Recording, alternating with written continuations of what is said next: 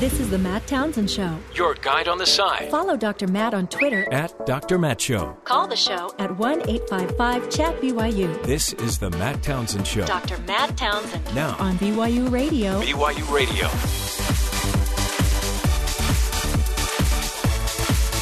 Good morning, everybody. Welcome to the Matt Townsend Show. Dr. Matt here. And we've got our favorite anthem that we play every Friday for you. Folks, it's Friday. Believe it or not. Mm. Ben Wasden's favorite song. it's like, this is incredible. He, this is the incredible lyricist. Who, Ben? Who is this? Rebecca Black. Yes, Rebecca Black. It's Friday. You know, horrible song, but uh, it's worth it for the day. Man, I love Friday. Because it's the day you get ready for Saturday. And then you get up, go to your kids' games. It's too cold to mow the lawn, it's too cold to work in the yard. You better just watch sports. Ah, top of the morning to you. Hey, on Friday, uh, crazy stuff going on in Mali. The uh, an entirely different group of terrorists now taking over a Radisson, going in floor by floor, shooting people up, killing. Ugh, crazy. 80 people have been released uh, from the last check I saw. And um, special forces uh, are on their way or are there and are the hotel is under siege. It's a Radisson in Mali, which I think shows us the war on terror. It's a world war. And interesting fact, most of these aren't connected necessarily. They're not, I mean, they're not talking to each other. They're not. It's not one command. It's not one central command. But they might be inspired by yeah, other probably actions. deeply inspired. In fact, some believe that you know this is there's a competition for who's going to get the terror attention, and maybe some people are mad that ISIS is getting so much of it. So let's Let's step up our efforts. step too. up our efforts. Isn't that crazy? It's like it's just this is this is why this is such a difficult thing to fight. So you go in and you take care of this cell, but you've got another cell, you know, waiting for their time in the light. Anyway, incredible. And Um, this is the kind of thing that brings in funding for them. Mm-hmm. Uh, the people who fund these things see those and go, "Oh, that was a that was a good effort by them," and they send them some money. And That's why spokespeople for, for the White House, for example, are saying, you know, you're not going to just beat terrorism, you know, militarily. You've got to beat them on the money front. You've got to beat them on the PR front. You've got to beat them on the intelligence side. It's a full fledged attack. Also, uh, threats now have been announced in Italy as well. There's they've heightened the- the Vatican Yeah, now the, the, Vatican. uh, there's like apparently places. five men they're looking for because of threats at three specific sites in Rome. Hmm. So it continues. It continues. But it's interesting, too. It's a wider war. You're starting to see it uh, open up a little bit, and th- there's this is going to have to change. There's some there's some paradigms about how we think of people and, and think of terrorism that's going to have to change.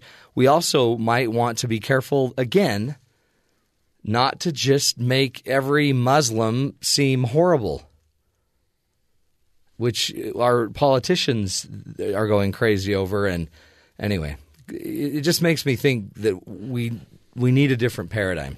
Without a different way of thinking about this whole thing, we're just going to keep you know going about it the same way and creating the exact same problems. So. Ah, we'll get to that, I'm sure, in the news. Hey, oh man, alive! Did you see that Warriors Clippers game? I saw some clips from it. That is Did not see the game, The but- Warriors are killing me because I, I love them. I love watching them. My sons love watching them, but their games are always West Coast later. So last night they played the Clippers. The Clippers were up by 23 points as late as about the end of the third quarter. They were up by 20 something points. Well, no, they they they had broken the lead down to about 10 or 15. And then they ended up winning. The Warriors ended up winning by like 7 or 8 points. Yeah, I saw all kinds of just crazy shots, and It was a shootout. It was crazy. And the Clippers are good. Yeah, those teams don't like each other. No, no, know if you there, yeah, there was a lot of. You watched the whole game. Uh, well, uh, pretty much, yeah. Actually, yeah, the entire those game. that starts at what eight thirty our time. Yeah, I was I was falling asleep. Uh huh. And then they were getting blown out, so I'm just like, yeah, I'm going to bed. And most of the time, it's it's the second half of a doubleheader because Exactly. it's Thursday, so that could push it even later. 11:30 is when the game ended, Mountain Time. Yeah, there's, But there's we a were- point where I just call it and go to bed. Well, I was about I was. I had actually called it, and then I stood up and I just watched for about another 15 minutes. Don't you hate that? I hate that. I have a college football channel Ah. on Saturdays. It And you just, can't walk away. It just kicks to the next game that's going to score a touchdown. So you go Oh, to stand wow. up and then you sit back down. I bet your wife loves that. She's like, "Come on, you have to do that. I'll be right there." no, Yeah, no watch problem. This, watch this, watch this, watch this, watch this. But I- then my it's a bonding time because all my boys are awake and we're all talking and throwing a ball around and it was great. Last night I had my grandchild there. We babysat. You don't really babysit a baby No. because she just slept the whole time. Well, in the sense that you're making sure that the baby is okay. Yeah, I didn't even do that. No, really. you could just My set the baby down. that, Yeah, But you're not going to leave the baby alone. No. So you need to sit there. You are baby sitting. yeah. It's interesting to watch my teenage boys. They like can't get enough of this baby. Yeah. They'll just sit next to her and they just it's crazy. But total babe magnet. Babies are babe magnets. Oh yeah. Throw your baby in a stroller, wander around. Hmm. My my son invited a friend over and she came over to see the baby who was sleeping the entire time. And it was like she thought my son was great. The, ba- the baby just does you've got whatever. the cutest niece. You're just amazing. Marry me. Just take your kid, wander through a mall to see what That's happens. all I need Everyone's all, oh, look at the kid. my 18 year old boy. He's using his niece to pick up ladies. Hey, uh, can I borrow? Can I borrow Claire and take her to the store? No, why? I'm just gonna go out try to find a date or something. You have to use all the tools in the toolbox, Ben- Matt. You Yeah, just you gotta- have to make sure you, all resources are utilized to its fullest. Right? No, If that happens to be your niece, eh, but he's a smart kid. He's he knows how to use a baby to lure a mother in. Hey, uh, we've got a great guest coming up in just a few minutes. We're going to be talking about the internet. You know that that crazy technology's taken away our brains. that's what you're told. You know, Dumbing you down. just dumbing you down, making you so stupid. It's too much information. We're losing our attention span. Constant distractions. It's addictive. It could be called the USA Todayification of the world, because you know they take the they take the longer news articles, condense them into something Yeah. you can read quickly, because they know that people don't have the attention span to, to get something in depth. So you do that, put some colors with it, and Yeah. it's USA Today. Oh yeah, make it flashy. Yeah, Here's the problem. According to our next guest, who's done a, a history, a study, and a history of reading, he says all of those arguments about too much information, loss of attention span, constant distraction, and addictiveness of, of the technology, those were all claims that were made uh, uh, in relation to the reading of manuscripts and printed text during the past 2,000 years. right. So, like when the printing press came in, same arguments. Well, the advance of probably every form of technology, like the radio shows up and people are like, oh, we're going to waste all our time just sitting in the, you know, a TV comes in and, There and, we go. and it's just this, this idea that we're going to make ourselves dumber with more information. So he's going to blow that idea up and, and actually give us the real data, the real scoop, because the, the, the reality is our kids are probably reading a lot more today than ever before. They're just reading it differently. Right. They're You know, they're taking in just- the information. Yeah, they're not curling up to a book in the middle of a rainstorm. Their cozy little nook in their house. They're curling up to their phones. That's right. Like I was doing as Anytime they want. reading a book last night. Uh, anyway, uh, Frank Furedi will be joining us in just a few minutes uh, from London, I believe. We'll uh, we'll take a break first, though. But let's hear the headlines from Terry. What's going on, Terry? Thanks, Matt. Special forces are raiding the Radisson Blu Hotel in the Malian capital city of Bamako, where gunmen took as many as 170 people hostage. The hostage takers reportedly shouted Allah Akbar as they seized the building. Witnesses said gunfire could be heard from the outside building early this morning, and security officials have sealed off the area. There's the rescue operations going on. Local media reports have 80 people freed so far as law enforcement storm the facility. That story is ongoing. FBI Director James Comey and U.S. Attorney General Loretta Lynch held a joint press conference to address the status of security of the United States and to settle any fears of U.S. citizens after the Paris attacks. Here's James Comey. Says there's no known threats. We are not aware of any credible threat here of a Paris type attack, and we have seen no connection at all between the Paris attackers and the United States.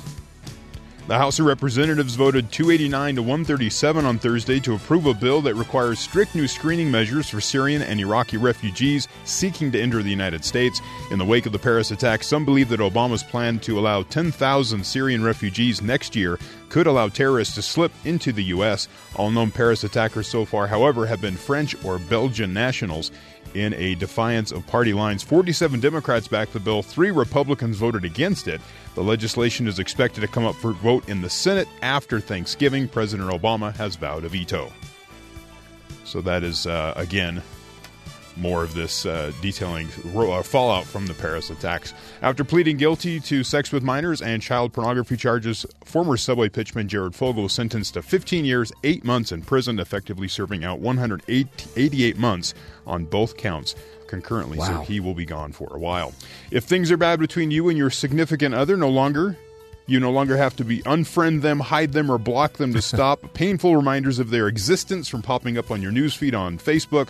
On Thursday, the internet site rolled out a new tool that allows users to limit how much content they see from their ex once they change their relationship status to single. Huh. The tool has three major components limiting how much of your ex you see on Facebook, limiting how much your ex sees you on Facebook, and limiting people's ability to see past photos where the two of you are together. Um, I'd like to go with my ex light. Uh, I'd like to have very little to do with her. So there'll be some new settings, uh-huh. and you can poke around with those if you need to. to Thank you, Facebook, helping you get through your bad breakup relationship status. That's great. Oh boy, what would we do without Facebook?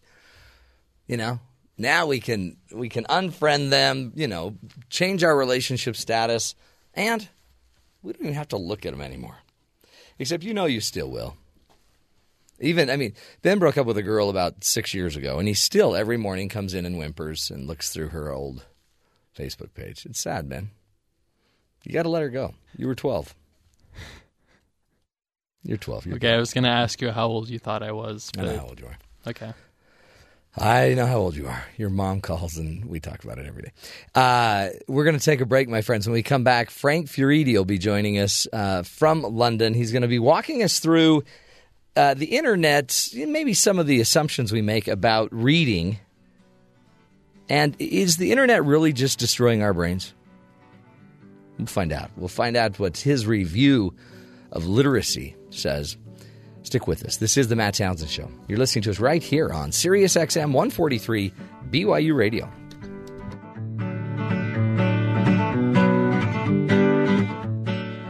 Went to BYU with the intention of finishing my degree. Along the way, things got a little bit busy. I always had that idea that I was going to go back, but as a non traditional student, I just felt that uh, that opportunity was not going to happen until I explored what BGS really offered. The BGS program gave me more flexibility and gave me the education that I wanted. As I was walking to the podium, it uh, was almost surreal. I don't regret getting my degree through BGS.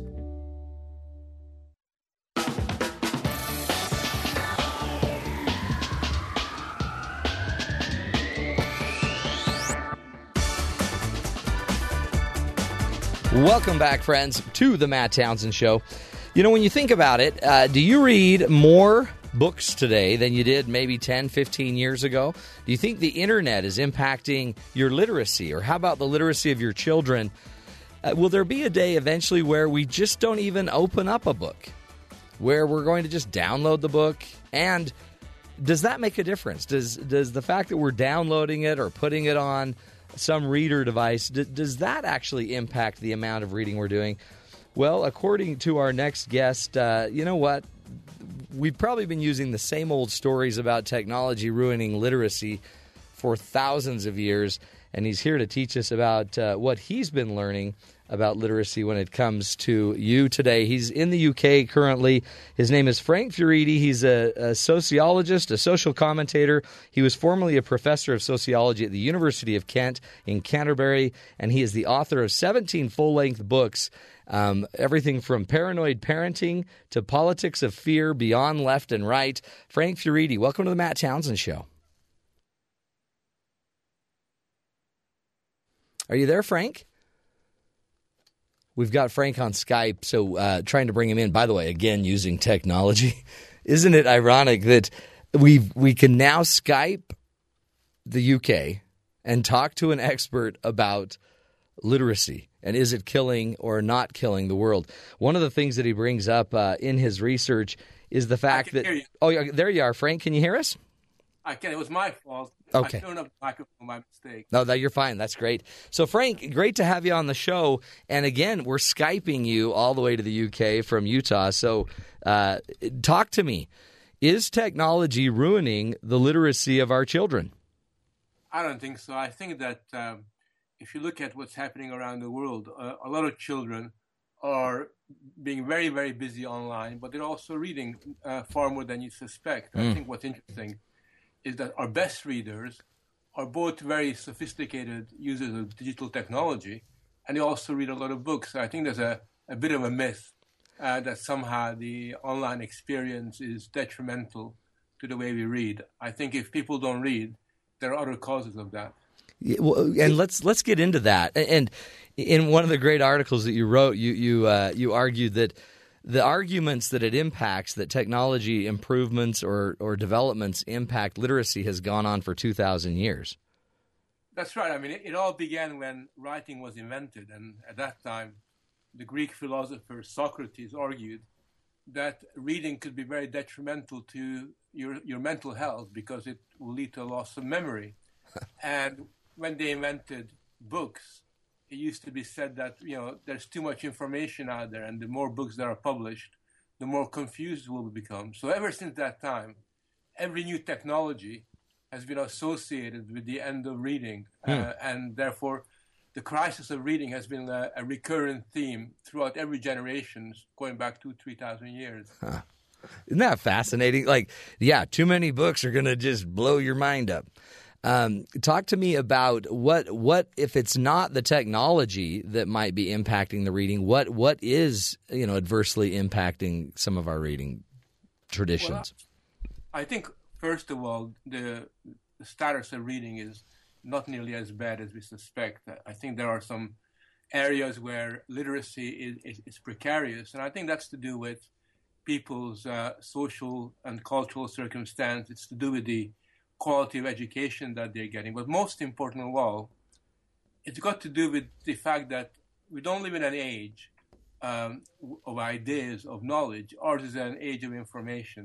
Hmm. And I think that uh, young people don't get inspired or turned on uh, by the love of reading if they're all they're getting is bits of information, if all they're doing is asked to do research online. I, I think it's when people uh, are given stuff that is inspiring, that really captures their imagination, that they embrace reading. I, have got a wonderful story that I just heard about a couple of weeks ago. Is about this bunch of Peshmerga Kurdish guerrillas mm. fighting ISIS in, in northern Iraq. And these are the guys that are fighting on the battlefield. And they've all decided to go to night school to re- learn how to read because they've they've kind of from experience they they realize that reading is a very important means of communication. It's a way that they can become much more effective. Huh. So when they've laid down their guns, there there they are, you know, learning how to write, reading books, and, and loving it. I mean, in fact, how beautiful is that? And what a great break at the end of the day, you know, to be able to pull a book out, which almost you know reminds you of what would probably happen in World War II or World War One. Exactly. I don't. I don't know if you know, but in America, during World War II, book reading really shot up. Did it? It really yeah. increased. Yes, because you know, people began to talk to each other about ideas. There was a lot at stake.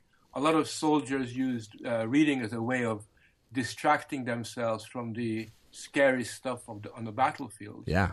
And, uh, and and it became interesting that in a few years, people have never laid their hands on a book you know, had a little book collection and, and, and, we're, and we're very interested in all the new authors yeah. that were being published at the time. It's it's interesting that you bring up um, like the quality of education because maybe that's what we need to pay attention to, huh? Is that our kids need to we, we need to make sure they just don't know how to go access information, but also that we make sure that they're also being stimulated with interesting stories, interesting information. I, I agree. I think the, the big tragedy in England, where I live, but also I think in the US and Canada, is that in a lot of classes, what children get are these worksheets, you know, sort of a couple of paragraphs with a picture, uh, where they're meant to uh, simply learn the sentence, learn the words. and then they gradually sort of graduate into other little booklets. But none of these uh, materials are particularly fascinating. It's not going to sort of turn them on to ideas or to uh, uh, a new world where they can play around with their imagination.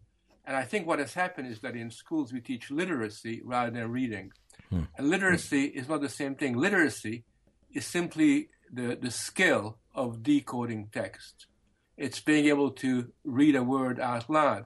Whereas reading is about letting your imagination go, learning to read between the lines and gain meaning from what you're doing. And I think at the moment schools aren't doing very much of that. They're very much stuck with with teaching literacy skills. Yeah, it's like it's more like regurgitation than imagination. It's, absolutely, absolutely, and this is not going to make uh, people into you know sort of uh, enthusiastic readers. Hmm. And and then the, to think too the cathartic benefit like of the soldiers of reading or of just that feeling that you can curl up with your favorite book. Do you sense that um, the use of technology does it matter how you access the stories? Does it matter how you access the imagination? Like whether I access it with a, tan- a book in my hand that I turn the pages, that tactile experience, compared to just a technology where I just you know push a button and it changes the page. Myself, I don't think it does, but some of my friends and a lot of people that have been interviewed make the point that they would rather have a physical book. And one thing that's very interesting that has happened just this last year is that in the United States and in England, the sales of ebook have kind of stabilized and are falling, hmm. and, and, the sales of physical books, uh, you know, books you get in bookshops, uh, have been on the increase. In England, it's increased by eight percent last year, which is quite a, wow. a significant number. Yeah. And I think the reason for that is because although we like to read ebooks and I like we like Kindle and we like to download stuff, nevertheless, sometimes we, we want to have an experience where there is nothing that comes in between. There's no third party that comes in between you and the book, mm-hmm. the text. We just want to feel it and we want to grab it. And I think uh, no matter what happens, no matter how much ebooks we will read, we will always want to have something in our hands that's physical from time to time. That's part of the uh, experience of intimate reading. Yeah. You know, just reading in isolation from the rest of the world. And I grew up. I mean, I grew up in the generation where you your book was. It's also like this sense of honor. You you shelf it. You protect your books. You. So I mean, I still have a, a thousands of books in my in my uh, office, and I sit there and I and I protect them. And then I look at my son's room that has hardly any books, but access to more information than I ever could have imagined. Yes, but but but that might change. I mean, I've, I've you know I've yeah.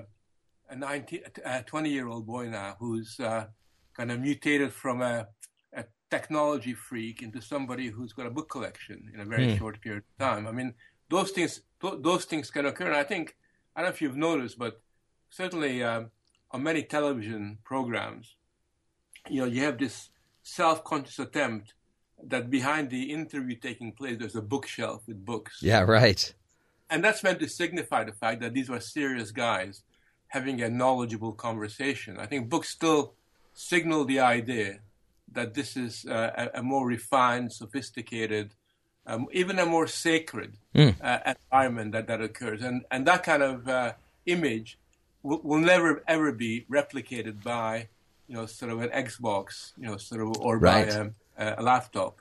No, I, I think you're right on. We're speaking with Frank Furedi from uh, the UK, and he's talking to us about uh, an article we found. The internet is not killing reading. He is a sociologist, a commentator, an author of more than 17 books, full length books. We'll take a break, come back, continue this discussion about literacy, more importantly, maybe about reading, connecting, using your imagination. Is the technology impacting that? Is it decreasing your ability to be imaginative, to be literate, to be able to connect to, to more rich thoughts? Well, not according to this guest. More with Frank Furedi when we come back. This is the Matt Townsend Show.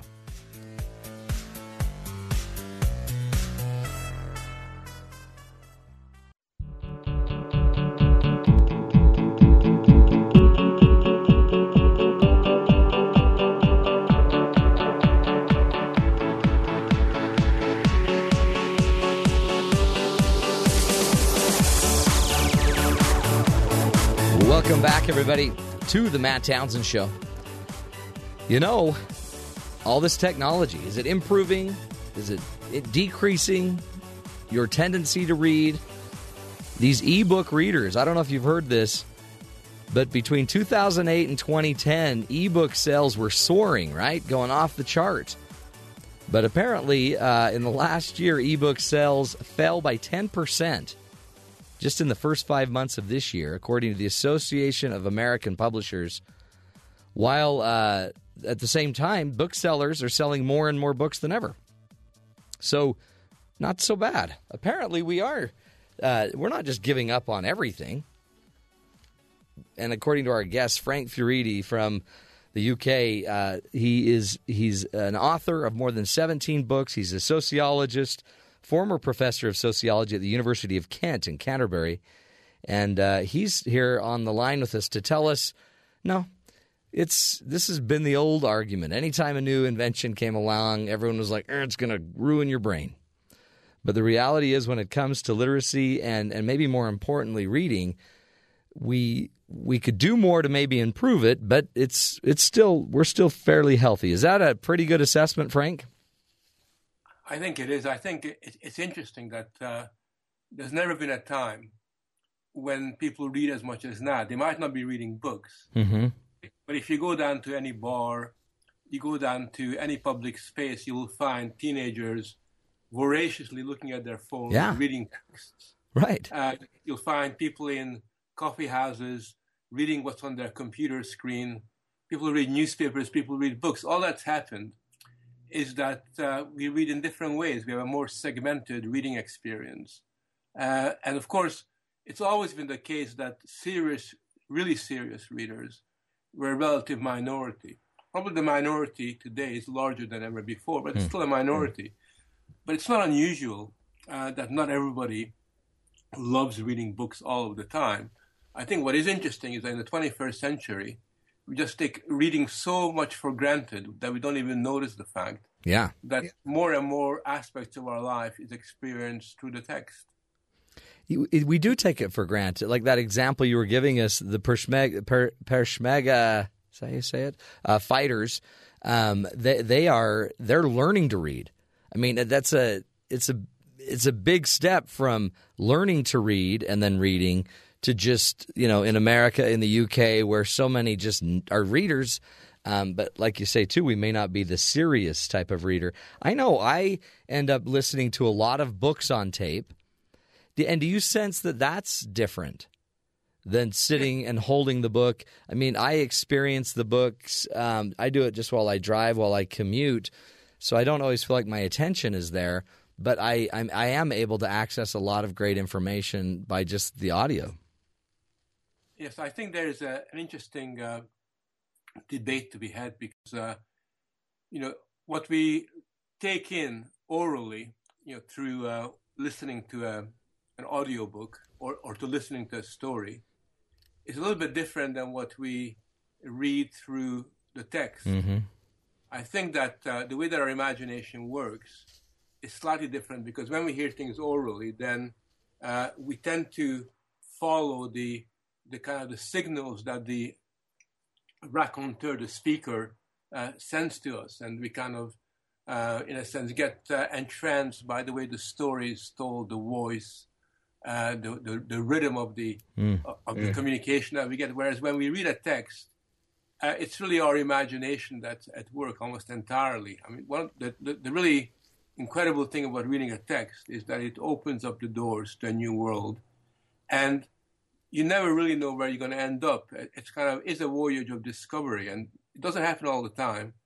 But sometimes people tell me that they start reading and they're almost caught unaware, and they get pulled into circumstances and situations that almost surprises them. Yeah. And that's why for some reading becomes almost like a, an exhausting experience. I mean, a really intense half an hour of reading a a book can really exhaust you. And it's almost like, you know, a physical workout, except it's happening to your brain.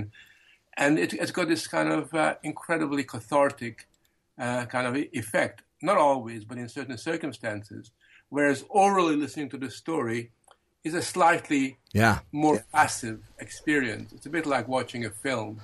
Now, it's still very vi- you know, vital and very useful, but it, it doesn't engage as much of your mental imagination as when you're reading a text, which is Yeah. why, you know, throughout human civilization, reading has been associated with technological innovation, cultural development, with the development of science. We, we think differently. We're able to conceptualize, abstract, and almost run ahead of ourselves as a result of that. It's it's like it makes you a co-creator. Reading, you co-create meaning in the process of reading, where listening you might just be more of a receiver, like just downloading. Yes, and and you know, which is there's, it's not an argument against listening. No. sometimes in the act of listening, you, you it, it's like a reality check. It gives you some interesting ideas. But reading is a little bit different because you know the minute when you when you when you're reading, you you you know you are on your own. It's it it can be a a solitary experience and even a scary experience because nobody's holding your hand as you're kind of going down this kind of road, this journey that, that you're kind of embarking upon. And, and, and for that reason, it, it becomes much more of a, a challenging and intellectually uh, stimulating and demanding uh, sort of process. And aesthetically, I mean, it's a very sensual process through which our, our senses can really come alive and, uh, and, and really kind of give us feelings that, that, that's- that is actually quite interesting. It seems too that it demands um, presence. It demands your attention, and in a world where you know there there's a huge movement for mindfulness, there's a huge uh, maybe dearth of um, ability to focus. It seems like it, it's actually kind of an exercise that we could use to to learn how to focus and maintain attention. Yeah, I, I'm not a big fan of mindfulness or of all these attempts to make us focus because I think that the act of focusing, you know, really has got to be integral to what you're doing. It shouldn't be something that's artificial. Yeah, or you're forcing. or therapeutic. And I, I actually think that, you know, we've always had this problem of not knowing, you know, sort of how to pay attention or who to pay attention to. And I think the reason why, you know, sort of um, we're so preoccupied with being distracted and, and, and not being attentive is because there is so much competition going on for people's attention. I mean, everybody, every advertiser is trying to get a, a, a fix on our imagination. And, mm-hmm. and you have people continually phoning you up, cold calling you. You have people on the internet, on television, in every domain of experience, trying to get your attention. And and I think in that in that circ- in those circumstances, um, the capacity, having the authority to gain attention, is really seen as being very valuable, uh, and that's why it's it's it's so much discussed. But I think you and I are no less attentive uh, than in the past. Uh, it, it's just that you know we've decided to pay attention to some things, but not to other things. Yeah, we're yeah, we're I guess we're just directing the attention somewhere else. Frank, what would you suggest, you know, to maybe the parents out there um, that want to create a culture in their family of, you know, fostering reading and fostering imaginative exercises that come when we're reading? What what should what what are some things we could do to create that culture in our family? Well, I got a few experiences in relation to that. Just you know, being a father myself um, and having you know sort of talked to other, other dads. I, I, the one thing that I'm 110 percent certain about is the most important thing you can do as a parent is to be seen to be reading. Hmm. That you, parents are often told to read to your child, and I think that that's fine, but that's not nearly as important in my book as your kid, you know, your two, three year old kid, four year old child, seeing mom and dad reading a book, or even talking about the books that they are reading to each other. Because at that point, the child sees reading as, as not something people do because they have to do. It's not something they do because they're forced to do it. It's, they do it out of pleasure. It's a grown up thing to do. And when kids see reading as a grown up experience, not just something you outsource to, to a, class in a school, for kids, it increasingly begins to have a more attractive uh, aspect to it.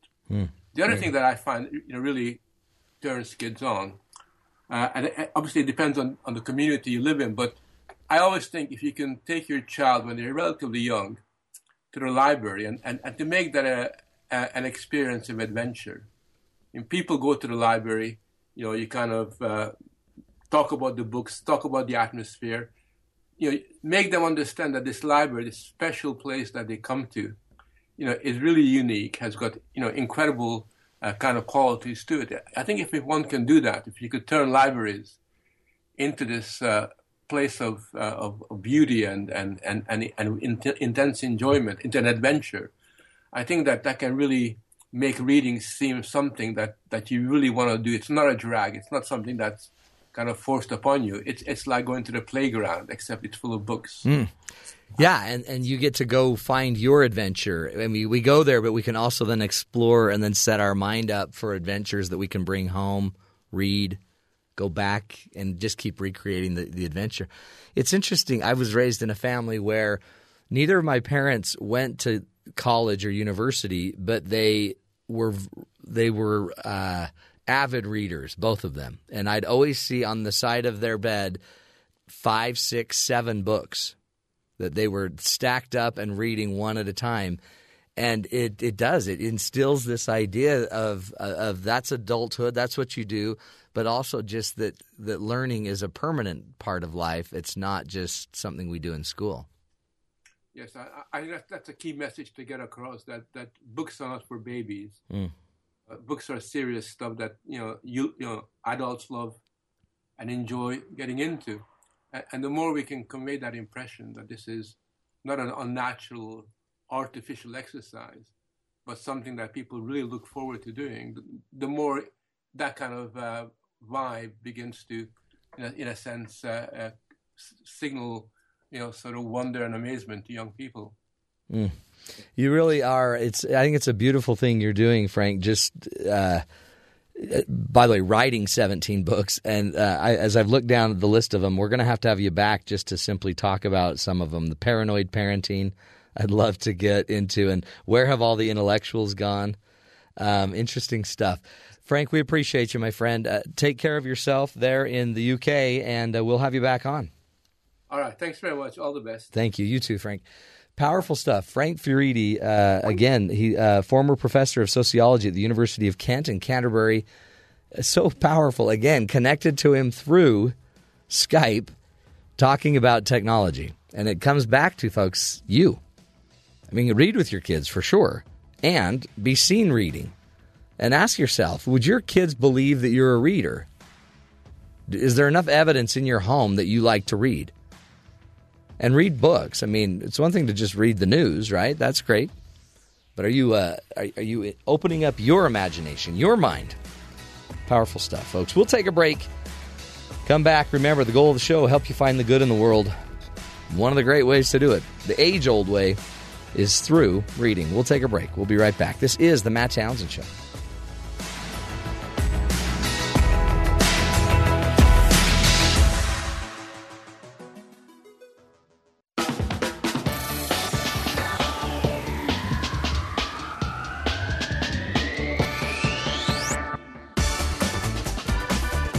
Welcome back, friends, to the Matt Townsend Show. You know, uh, talking about technology, it doesn't matter, right? Because in the end, there's some things that will always trump technology or advancements or law. There's some things that just are so old school, you're going to do it no matter what. For example, how about just a simple pillow fight? Just a simple pillow fight. A 20 year old woman says she was attacked by a man with a pillow inside a St. Johns County, Florida Walmart. Yeah, I don't think that was the audio from that. it was that's a pillow. What, that's what I imagine it to be. The woman who wished to remain anonymous says a man ran up behind her and started hitting her with a pillow. She says she suffered multiple scratches to her back. She said the attack happened so fast. I just hear somebody running, and before I could even turn around, he smacked me really hard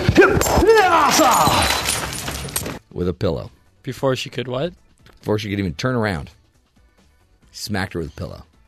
I don't hear a pillow in that audio. It's more. It's more the energy behind Yeah, it. yeah, yeah. And he's yeah, he's going, he's going off.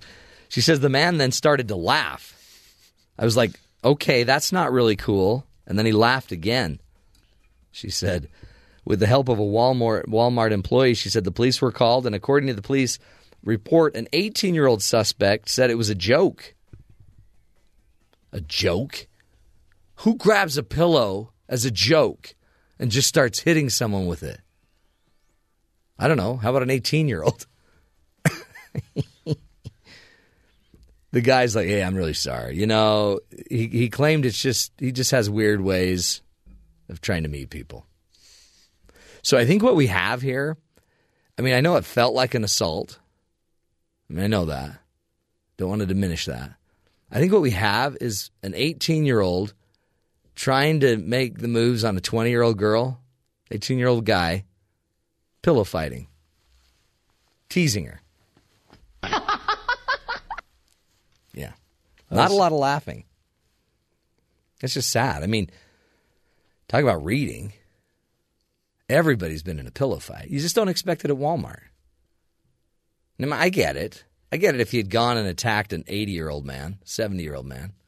Well, I feel it's something you have to emotionally prepare yourself for when you get in a pillow fight. That's true. You want to know you're having a pillow fight. and you need to know your enemy. That's good a big point. part. It's a really good point. These are all really good rules. If you're, you know, professionally going to pillow fight, know your enemy. She's not Ronda Rousey. It's not like that. Just a pillow fight at Walmart. But, you know, the guy's like, yeah, I have some unorthodox ways of meeting people. Hey, next time, Skip, just walk up to her. Hello, how are you? What's a girl like you doing in a Walmart like this? Stuff like that. You know? Excuse me, ma'am, are you from Jamaica? No, why? Because Jamaican me crazy. And then hit her with a pillow. You know what I mean? That's how I met my wife. We went to the Walmart. Why are you laughing? I'm telling a I'm- story about how I met my wife, and you're laughing. I'm laughing at um, Terry's disapproving face from within the producer booth. I know Terry didn't meet his wife at a pillow fight. Terry, have you ever had a pillow fight with the missus? He's got to come in and. You, you haven't lived till you've had a good pillow fight. When was the last time you had a pillow fight, Terry? Because you seem a little wound up, a little uptight. Okay, the the thing I learned when he got married is for some reason beds need to be decorated. With lots of pillows. So there's 90 pillows on the bed. Sure. And there's there's uh there's some apron thing that goes around Uh-huh. the outside and there's extra covers that you're not supposed to actually sleep with. They're just there for decoration. Yeah, And you don't use them, you'll ruin them. So you have to undecorate the bed to actually, you know, go to sleep. And if you dive into the pillows, that's wrong. Mm-hmm. So, you know, every night she comes walking into the room and I just start Tossing pillows. tossing pillows in a corner where they go. at her. You're not tossing them And at if she's her. walking by, Sometimes I might hear- pick up the rate of Yeah. speed on the pillows or just, you know, Does being her a couple times. Does she just giggle and then start throwing them back, and then you guys have a little pillow fight? Yeah, yes and no. She has her contacts out at that point, so she's basically blind. So it's I'm kind of taking advantage of the situation. it's kind of funny. practice. Isn't that true? Every you just brought up the pillows, and every guy on earth has had to dig through the pillows to get to his bed. Yeah. I mean, that's a big deal. We were at the store. I go, what are we looking for? She goes, oh, we need we need bedding. We need what? What? Like, don't we need just pillow and some blankets? We're good. She, no, no, no. This this has to be right. Uh oh. Yeah, I mean, the bed is sacred. And then it's decorated, and then there's a certain way that you need to arrange the pillows. Mm. And if I don't do it right, I oh, that was a good try, but Yeah, not even eh, close. Let me show you. Can you drool? What, how, what percentage of your pillows on your bed can you actually drool on? About ten percent. Yeah, that's sad. The ones at the bottom that are covered up that nobody sees, under the other 50 Mm-hmm. pillows. I think I I think they do that just to get you tired. Is that what it is? Uh-huh. Man, I'd rather just sleep on the floor When your wife's out of town, because then I don't have to re- sleep on I don't have to wake up and redecorate. Yeah, no, I agree. know? Oh, Ugh, just the idea of making that bed. It's like 30 steps. Ugh. Anyway, okay, pillow fights, you know, just watch out. If some, I mean, it's creepy, I get it. But, you know, this guy was probably just making a move. I have an odd way of meeting people. That's right. I have a really odd, unorthodox method to meet. Can you imagine just Is walking that a around? bad thing to say? No, For But ben, future reference? Ben, when you're trying to pick a girl up, don't go to the Walmart and just start hitting her with a pillow. Well, I, I thought a Walmart might be a good place Yeah. to meet people. I'm not sure. No, Is it? no, I wouldn't start there. Okay. No. Go to the park. Okay. anywhere. You can, I mean, you can start there, but you might get arrested. Uh, we'll take a break, folks. Hour number one of the Matt Townsend Show. It's in the can. You can go find it at uh, iTunes or tune in, BYURadio.org. Check out all those places for the podcast. We'll take a break. We'll be back. This is the Matt Townsend Show.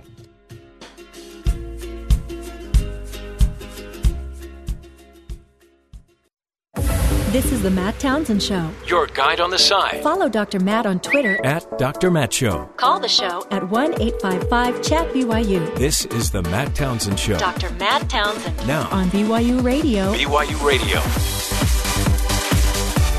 Good morning, everybody. Welcome to the Matt Townsend Show. Dr. Matt here, your coach, your guide on this side. We've made it through another week, folks. It's Friday. Relax. Sit back, enjoy. So much less is expected of you today than yesterday, even. Ugh. Friday. It's the day you get ready for Saturday. Do you rake leaves? Or, do you, have. or do you have people that do that? Uh, I we I, I don't have to because we have a yard that's really large and trees that surround it, but they're all fairly young. Oh, okay. So we little trees. So one lawn mowing, And you have children. and I have five boys that would be the rakers if we needed them. Like earn your keep. Yeah, get out there, Yeah. boys. Got, I, I got home kind of late last night. My wife goes, "Oh, it's going to rain tomorrow." I'm like, "Oh, it's going to rain." My whole yard covered in You leaves. need to get those leaves up. And I'm like, I was hoping to do it later today, but it's going to rain all day today. So I was out last night. It's all dark. It's cold. Were you? Starting to sprinkle a little bit. I'm raking. Got like four and a half bags full. Well, I read an article that said many believe you should just leave the leaves alone. Yeah, Let them sit there, yeah. and then that makes it a nice, safe, warm place for all of the bugs, the mice to live. I read that article too. Yeah, I mean, I understand that, and I, I kind of want to support that. You want to support the mice. when you start creating this whole ecosystem of things you don't want in your house that you're attracting to your house. Mm-hmm. Yeah. I would probably want to get those away from. Then Plan B, Yeah, you are you should just rake the leaves into your garden areas to where there's dirt. those are covered with more leaves. Yeah. I have a couple trees that uh, You know, messy. my favorite thing to do. My neighbors hate it. Uh, if you leave the leaves, that sounds so weird to say. If if you don't Leave the touch them, you just wait for a big windstorm, a big fall windstorm, and then they just end up in your neighbor's yard. Yeah. Except my neighbors have big trees. So do See, I. my neighbors have a fence, We so they just get yeah. caught, and then Fences I've work got well. mine. I'll blow to the neighbor. The same works with snow removal. I don't have to remove snow a lot of times because the wind will just blow mine up the street. Huh. It's it's kind of rude. It's it's a bad neighbor thing, but hey, if you don't like it, put a fence up. So the trade off last night was give the kid a bath Mm. or rake the leaves. Yeah, you chose the leaves because it was a solitary event, Less of a fight. Uh-huh. And then I don't have to let him play. and I bet you listened to a podcast. Yeah, I did. Okay, Actually, several. See, not a bad deal. Yeah, it was great. But didn't your son want to be out there with you? Uh, usually we like to do that. He likes to play in the leaves. Yeah. But, you know, timing, weather, all that kind Well, of what. I would do if I were you, go open some of those bags of leaves, They're pour them out, the- maybe in his room, let him play. Don't know if mom would be into that idea. Hey, mom doesn't need to know about it. She'd That's what we can do today after work. But then I'd have to clean it up. He can clean. No, he won't. He's four. Lazy four year old. Hey, uh, talk about a cool deal. What if I told you that you could, instead of going to work, you just get a telepresence robot and send the robot to work for you? No, a telepresence robot is a basically an iPad on a stick, basically that's uh-huh. connected to kind of some wheels, like so it can roll around. yeah. But it'll walk around, it'll move around, but it, it has a camera so it can see everything that's going on, and it'll have your beautiful face, and you can interact and talk to people. Would you want me to kind of roll into the room? Yeah, Because if I didn't want you in here, I just locked the door. I just Uh-huh. Okay. shut the door because Right. the robot doesn't have arms. You can't open the door. you Yeah. just have to bang, bang, bang, try to look in. Wouldn't that be a great way to go to work? Be interesting. They're finding out that with schools, this is helping because a lot of kids can't go to school because they have a they're sick or they have a an illness that they they'll catch infections or they're not mobile enough to get there. But they don't want the children to to Get lose behind. the experience of school, so they get these telepresence robots and they move them around. It's a cool solution. Now they're finding out that they could actually use it as a psychologist. So the robot could have on the other end a psychologist, a school psychologist that could then be in five or six different schools at a time. And when there's a need, they, they could go talk to the certain kids they need to talk to and still interview them like over FaceTime or Skype or whatever technology they're using. Yeah. That's cool.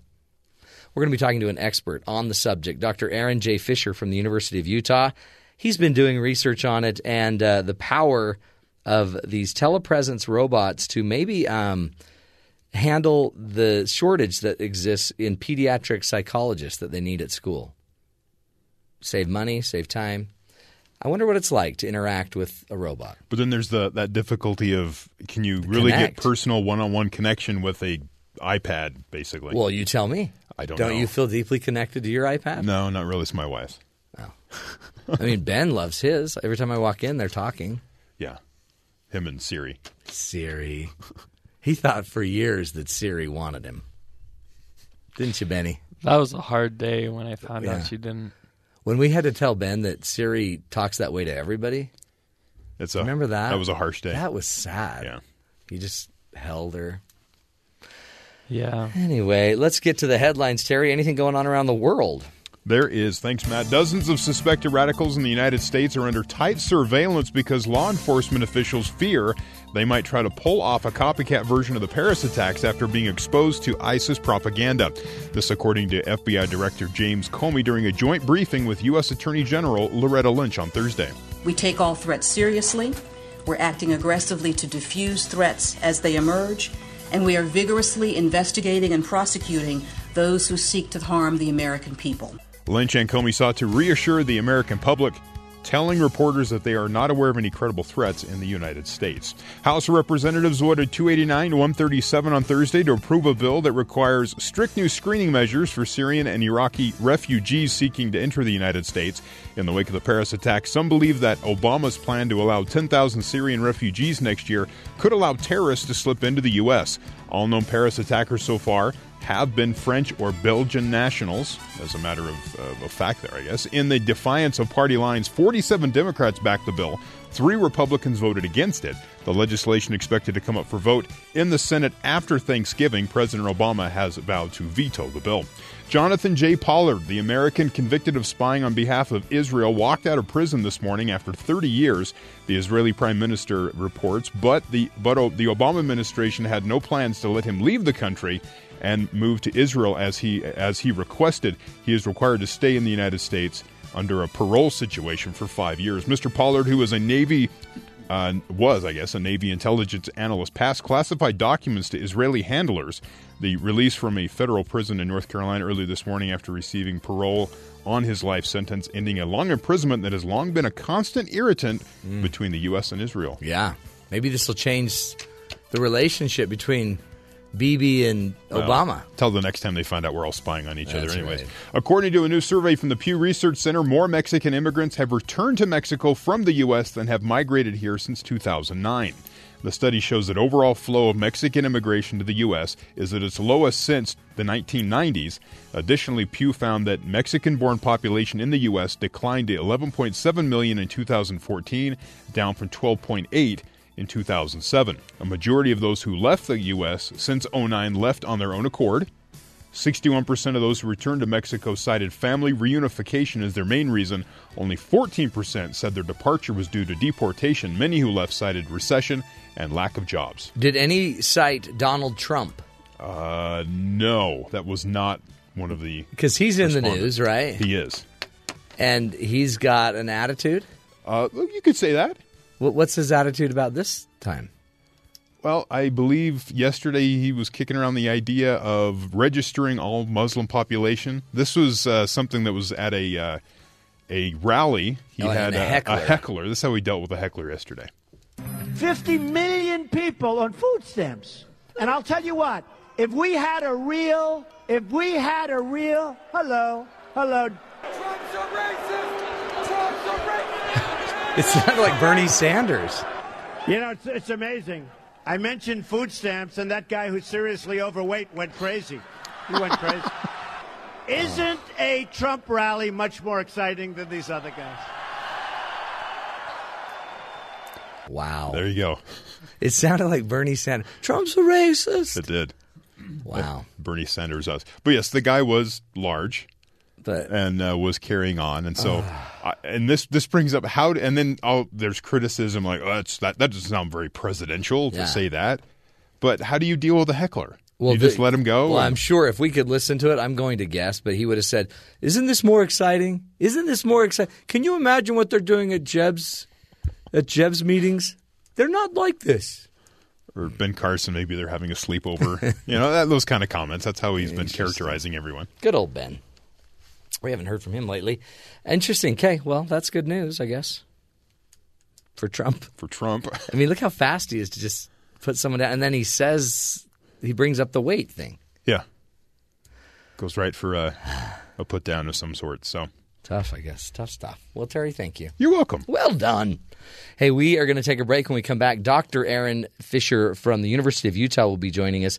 He's been doing research on the impact and the use of robots to help with a shortage in schools of pediatric psychologists. You know, in schools already, there are uh, places where a student that can't attend because of health issues or other concerns can have a, a telepresence robot, which is basically an iPad on a moving platform. Uh, and it just runs around the school and it can hang out with his friends. It can go to class. It can socialize. It can even go out to research, recess and, you know, talk to people and, be around people. Well, now they're finding out what if you could actually have in every school a psychologist simply by having the psychologist be able to go talk to the student through technology. We'll be talking to Dr. Aaron Fischer about his research and, uh, you know, an interesting high tech way to solve a, a very real problem in our school system. Stick with us, folks. We'll be right back. This is The Matt Townsend Show.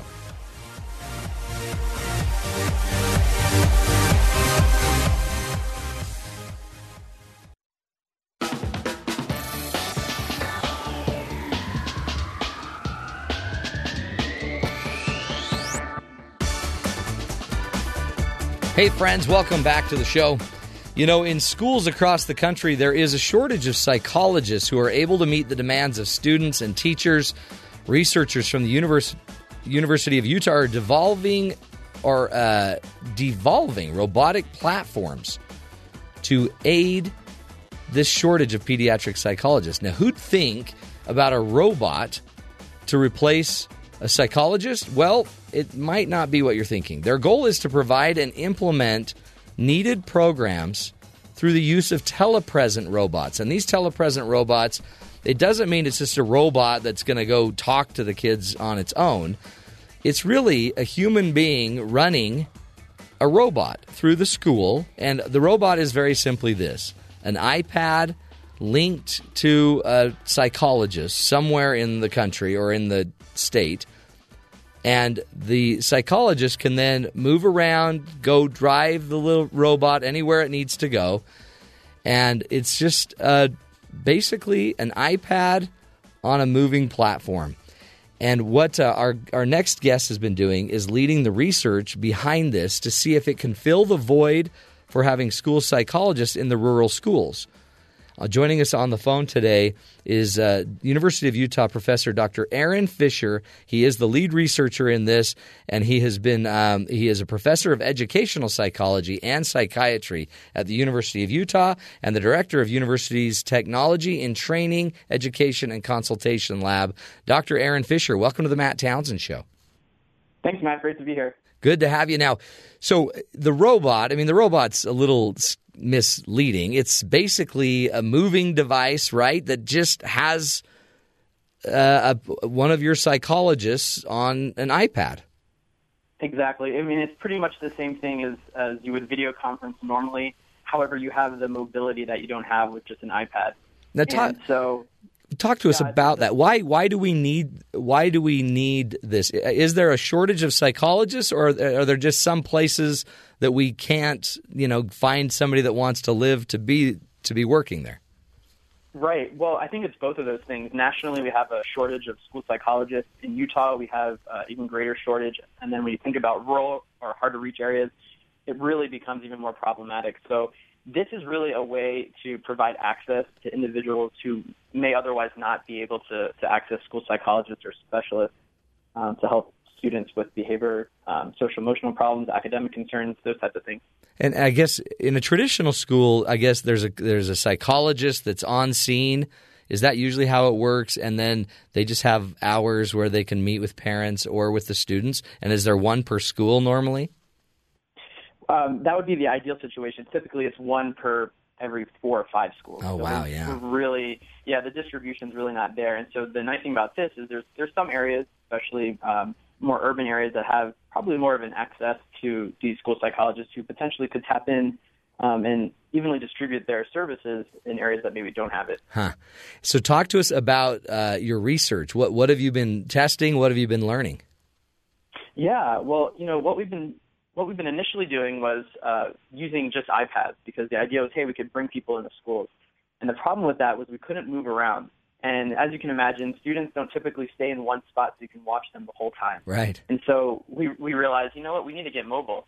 And so after doing some searching online, um, I found some telepresence robots, and there's two that we use. One's called the Double Robot, and the other one's called the Kubi Robot. Um, and they they allow for two different things. One, the Double Robot lets us actually move around the classroom, and we can actually move from classroom to classroom. So we can consult with multiple teachers regarding multiple students.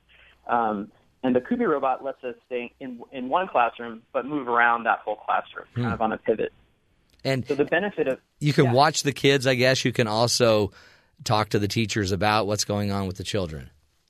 Exactly, and that's really the point of our consultative services is to help teachers um, better manage behavior and academic problems of their students. And right now we're in special education classrooms um, in southern Utah, so it's been really exciting experience to work with these teachers um, because these students particularly have you know unique challenges that um, they don't necessarily learn about um, in their education, and they're really uh, requires a lot more assessment, a lot more um, in-depth treatment. And so what we're able to do is really help coach them, provide them feedback and, and modeling so that they can be more effective teachers in the classroom. Hmm. So I didn't I didn't really realize what a resource you were to the teachers. As much I always Yeah. thought it was just to the children or their families, but really you are probably predominantly a resource to the teacher in how to interact and deal with certain behavioral issues. Exactly. And then the other component is working one-on-one with students uh, around social emotional problems, your typical kind of school counseling. And then the third part is, is providing parents some support so that they can implement similar procedures at home. So we're really trying to do what's called conjoint behavioral consultation, which is really just a comprehensive approach to get parents, teachers, um, all school staff involved because that's what research shows. The more people we can get involved, the better the outcomes we're going to see for students. We had one of our children um, that went to school as a, as a kindergartner and hated it. Would never stay. Every time we dropped him off, he'd cry.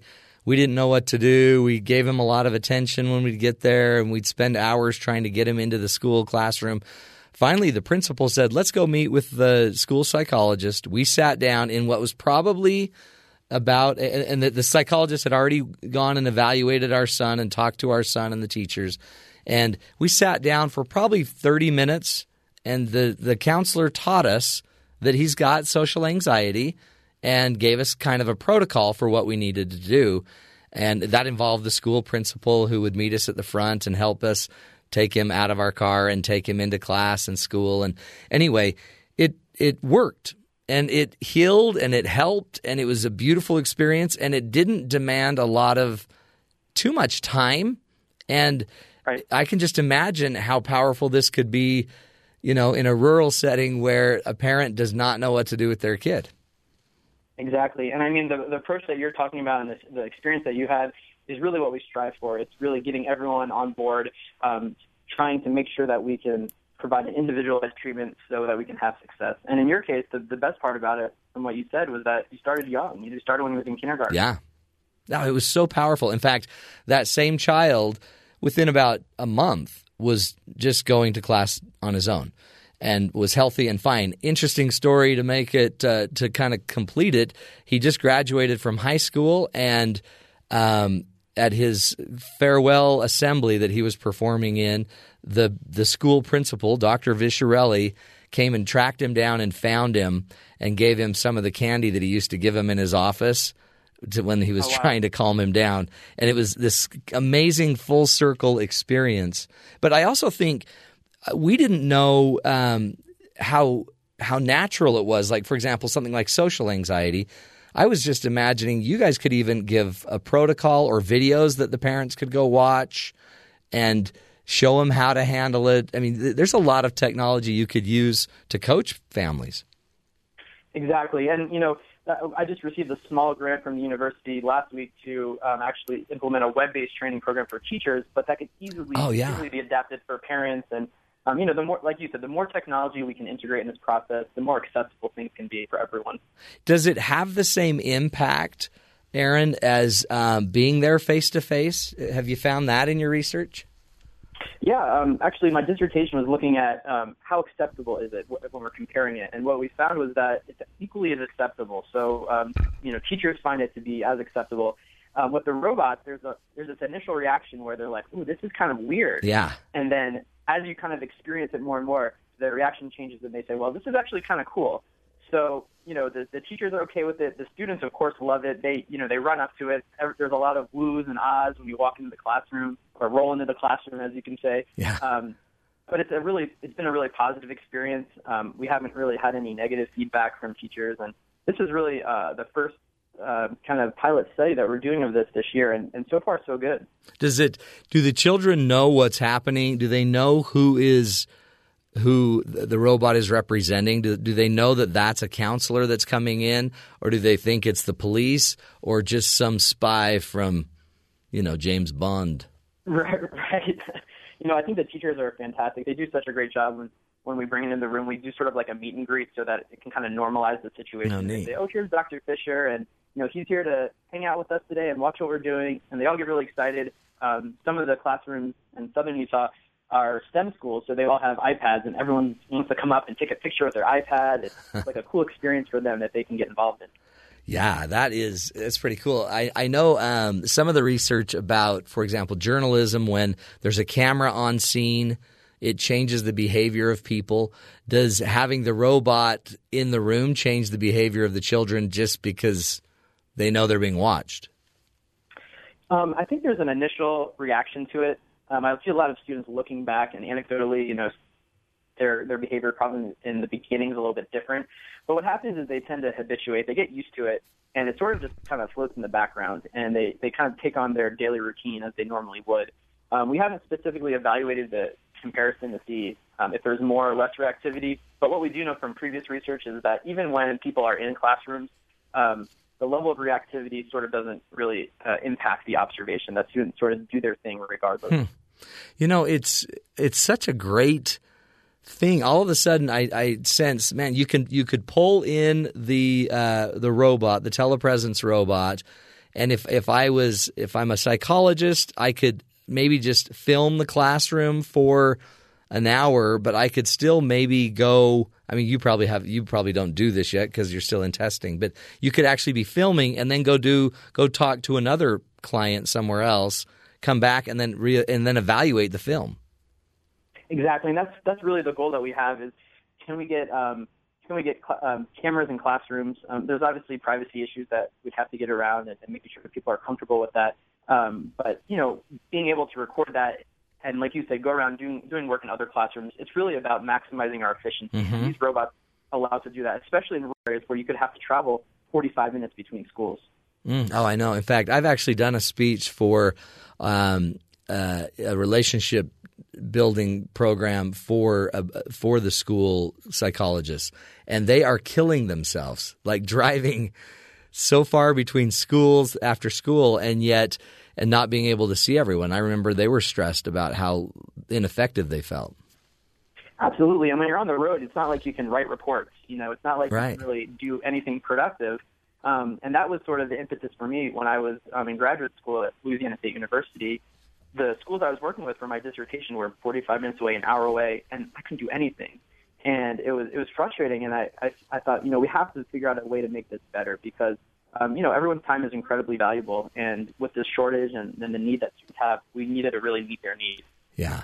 What's the what are the downsides? What's the problems you're coming across when you think of the technology?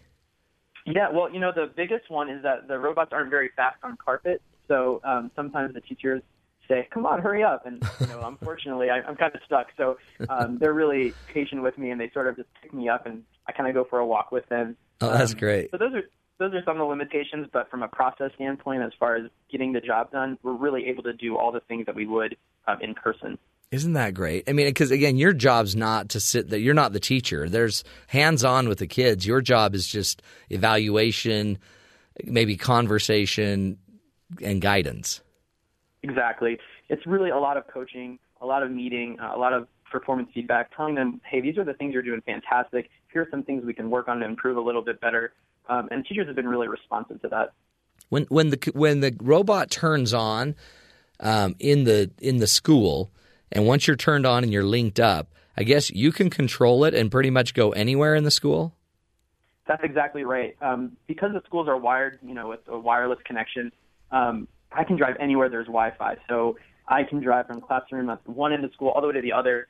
Um, and typically, um, we have the robots in a central location so that we can kind of tap in um, because we do observations multiple times a week, and there's multiple users interacting with the robots. So it just makes it uh, accessible, kind of for everyone. Do you? How do you knock on a door, Aaron? Your robot That- doesn't even have arms. that's that's the huge. I think that's the huge limitation, and, and that's kind of the the comment I always bring up is I wish I had some arms. Yeah. And I'm sure future future iterations will have them. Um, I can only imagine, but really, what we do is we rely on other technologies. So so text messaging um, teachers and saying, hey, you know, I'm outside the classroom. Would you mind opening the door? So in that sense, it's, it's somewhat of a limitation. Um, but I think it, it Yeah. also works well that we're not disruptive. Yeah. You know, I could I could drive myself aggressively into the door, but that would be problematic. I'm sure. You know, I can fix it for you. All you need is a little iTunes player. I guess you've got one on the iPad or whatever, and then you just need a really good speaker system, and then just start Yeah, playing right. some really cool music. That's No. good. I need like a um, like an imperial march or something That's like that. right. That's right. By, you know. Here comes Darth Vader. right.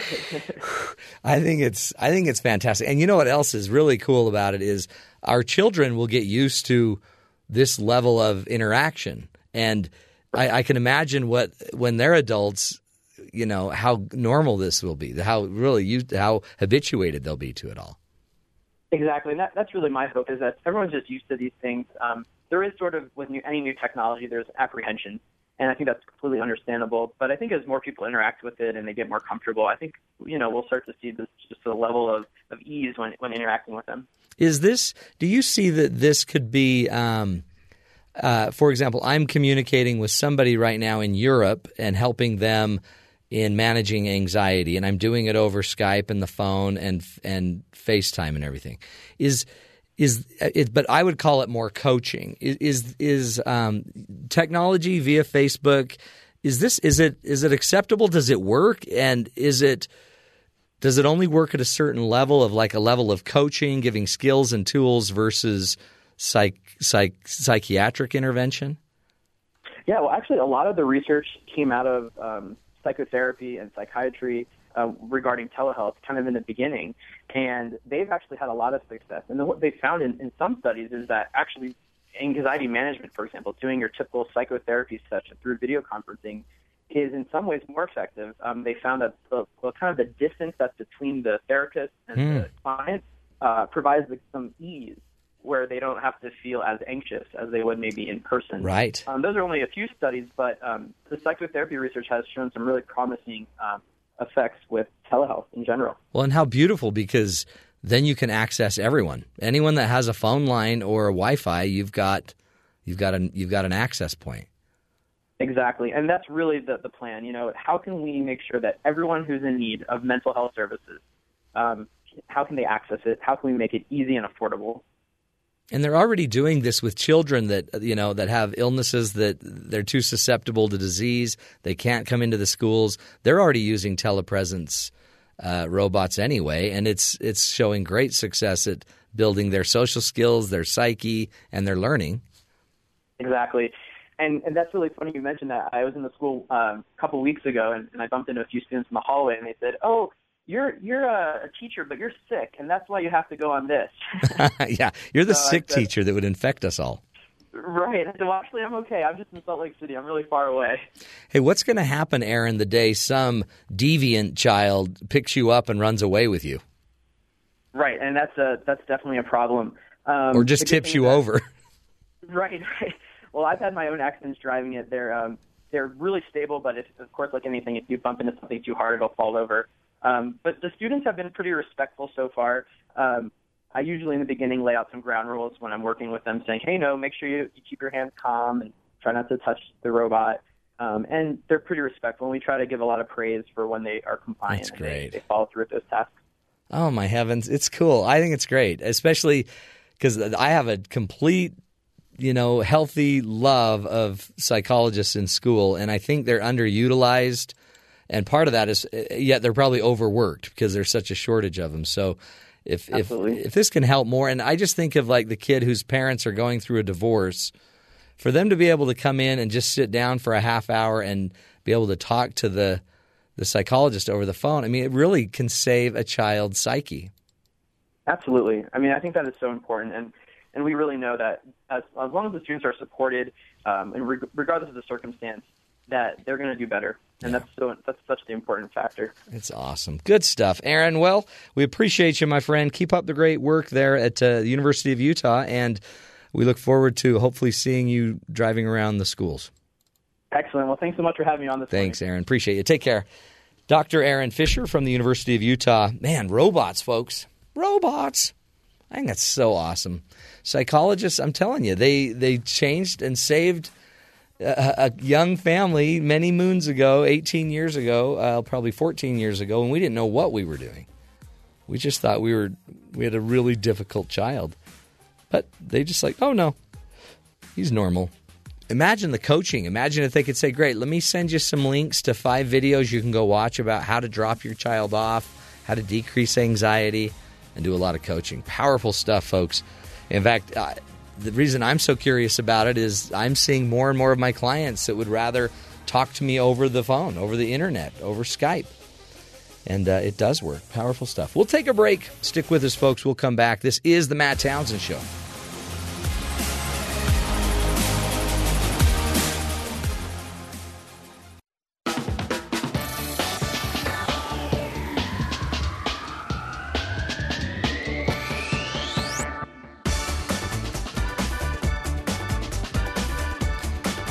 Welcome back, friends, to the Matt Townsend Show.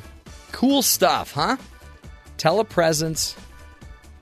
Can you imagine you walking down the hall and you just walk by two or three robots, just little iPads on wheels at about eye level. It's pretty amazing. And I think there's a there's there's an opportunity for all of us. I mean, the the great thing about life today is it doesn't have to end you know, just by you going to a building to be educated. You can now get online and find free online classes from Stanford University. Every major university is offering different types of online experiences. You can go to YouTube.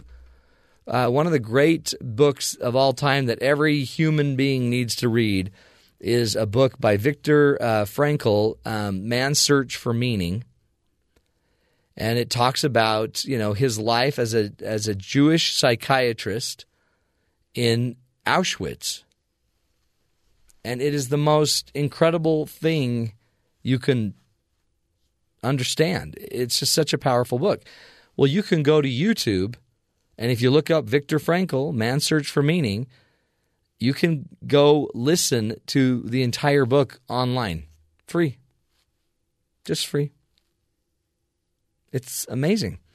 And technology, it's not going away, folks. It's not going away. It's uh, and it could be used to our advantage. So if it weirds you out a little bit that there's a you know, there's a robot running around school. Imagine the poor family in rural Oklahoma. And they're, you know, an hour from the next city or town, and they have a school with whatever, 800 students, and who's supposed to go meet with them over their psychiatric issues? More and more we see psychiatric issues are impacting, mental health issues are impacting society, and maybe this is a way that we can start to catch some of those situations a little earlier. Plus, the mere fact that um, just some of the, the the teachers they can't know everything. So instead of trying to have the teachers have to know everything, maybe it's more valuable if the teachers can just teach and let expert psycho- psychologists and child psychologists let them do some of the coaching for how to handle certain behavior issues. And as we saw in the video of the police officer coming in and uh, you know quickly yanking that student out of their chair, creating a major you know incident uh, nationally. Maybe it's better that we watch what happens. We video what happens. We go in and assess and evaluate what's happening in behavior in classrooms and use some technology more to our advantage. I don't know. It uh, seems kind of like a a win-win. I don't know how we're going to lose by the use of technology. So, anyway, lucky to have it. Hey, uh, the here's here's a couple of crazy stories about um, students. So, like, let's say you failed a, a major test in your university. Would you ever sue because the test was just too stressful for you? Around 100 engineering students approached the High Court seeking compensation for the mental agony they suffered after failing their exams. The students of Visvesvaraya, I don't know where that is, oh, in India, Technological University, claimed that they were guinea pigs for a new non scientific examination method that was introduced in 2014 2015. They also wanted the court to direct the university to admit them to the next uh, semesters. The High Court was, however, not amused. It says if a student fails in the examination and consequently suffers from mental agony, it does not mean that the examining body has to give them damages.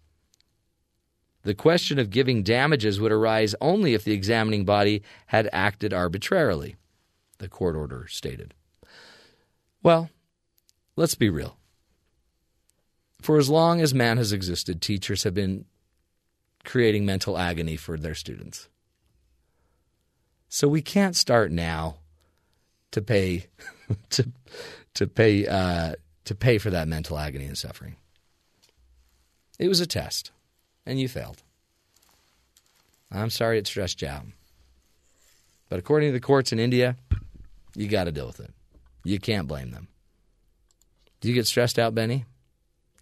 Um, after like an hour in a test, I'm just like, screw it.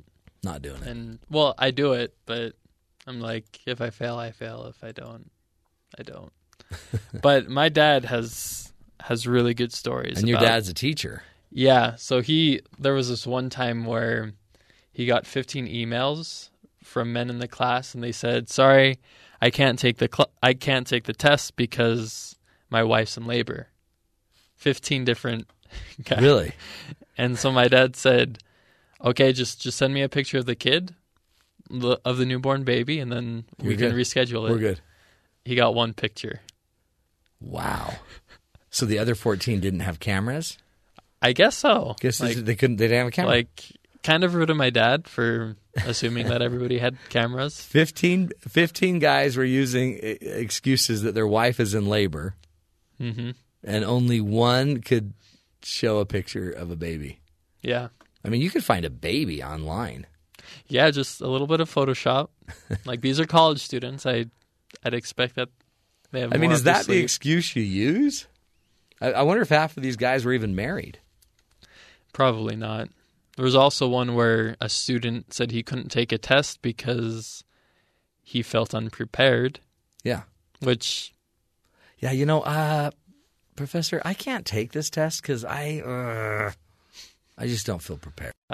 Well, yeah. Um, So study. Yeah, you were supposed to study to take the test. Yeah, you know, I don't even feel prepared to study. You know, to tell you the truth, I, it's amazing that people still go into the profession of teaching because it's so.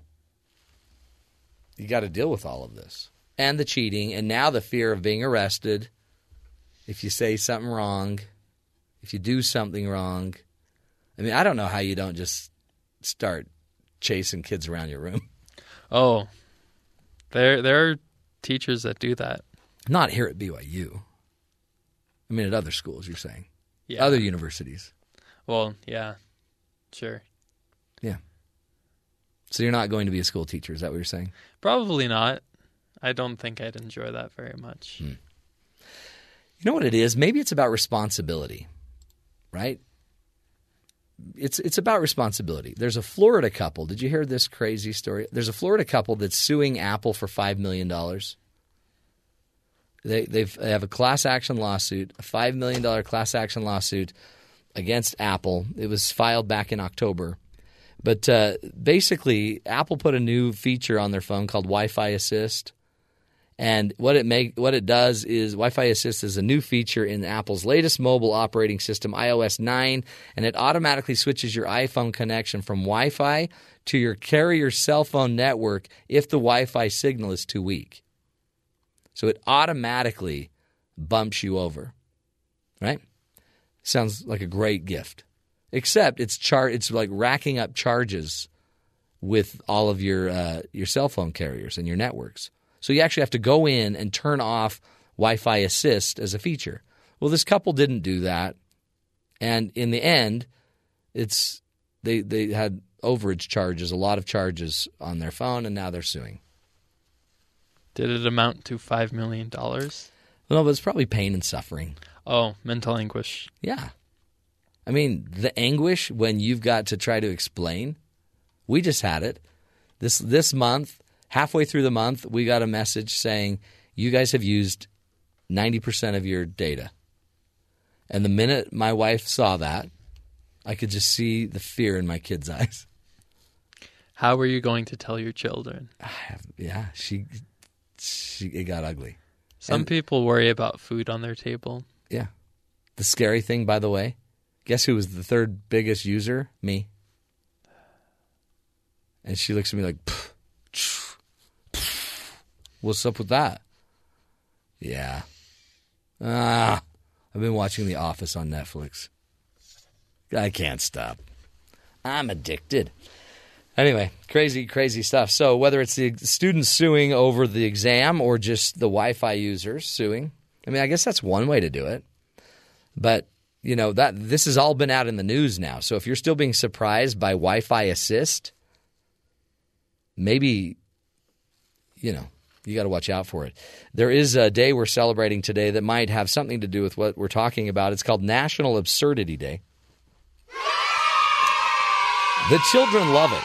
And this is the day it was created to recall and note some of the totally and absolutely absurd things in history, the, absurd things in our country and in our lives. Just the zany, crazy, absurd things. National Absurd Absurdity Day. Everyone has an excuse today to let out some absurd antic that uh, you've been waiting to just release. Except for you, Ben. Sorry. You are not allowed. Do I lack absurdity? You don't lack it. You have an abundance. You have a plethora of the absurd. Talk about absurd. You won't believe this one. This is crazy town. Uh, they call it the tamale takedown. A traveler carrying 450 illegal pork tamales. So you think illegal immigration's bad? What about illegal importation of pork? The contraband was carefully wrapped in corn husks and concealed in the luggage of a traveler when authorities moved in for a tamale takedown at uh, Los Angeles International Airport. The search by U.S. Customs and Border Protection agents turned up 450 pork tamales individually packaged in plastic bags. Although the tamales are popular are a popular holiday tradition, foreign meat products can carry serious animal diseases, said Anne Maricich, uh, who is the director of field operations for U.S. Customs and Border Protection. So you're not you can sneak a tamale over, but you can't be sneaking a tamale with pork in it. So this woman apparently, or these these people apparently, they said that they had the tamales, and they knew that the tamales contained corn, which they I guess declared, but they didn't declare the meat. Ah. So the tamales were seized on November 2nd at the airport, and a huge tamale party was held by the Border Patrol agents. I actually made that part up. It doesn't say that. It doesn't say that. But you know that's what they you know that's what they did. They said they destroyed them. Right, I bet they did. My kids say that all the time. Dad, I destroyed that dinner, man. I just snarfed it right down. The traveler, by the way, was assessed a $1,000 civil penalty for commercial activity with the intent to distribute. I mean, if you're worried about illicit stuff coming over the border, ah, it's the tamales I'm not worried about. I'm kind of worried about guns, terrorists. I mean, I guess you don't want bad pork in the country. What incites fear more? Bad pork? or or like terrorism? Yeah. Well, bad pork could be considered terrorism. And if you if you've ever had really bad pork, it's like terrorism. What were you arrested for, Stacy? Um just I don't know. Illegal activity with the intent to distribute tamales. You make me sick. oh, I love it. See, is that absurdity day? No. Just protecting us. Not crazy. We have these huge debates about who's coming across the border. We're offending a bunch of people. And we're still catching the tamales. We have illegal pork smugglers. In fact, uh, we have some audio of what was happening when they were arresting this person at the border.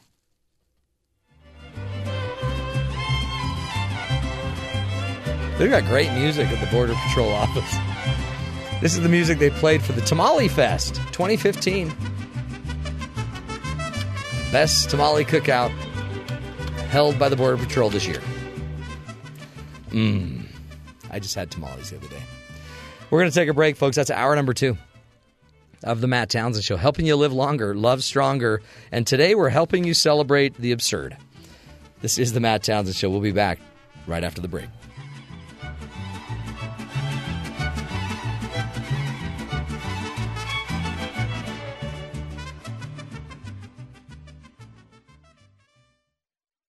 This is the Matt Townsend Show. Your guide on the side. Follow Dr. Matt on Twitter At Dr. Matt Show. Call the show at 1 855 Chat BYU. This is the Matt Townsend Show. Dr. Matt Townsend Now, on BYU Radio. BYU Radio.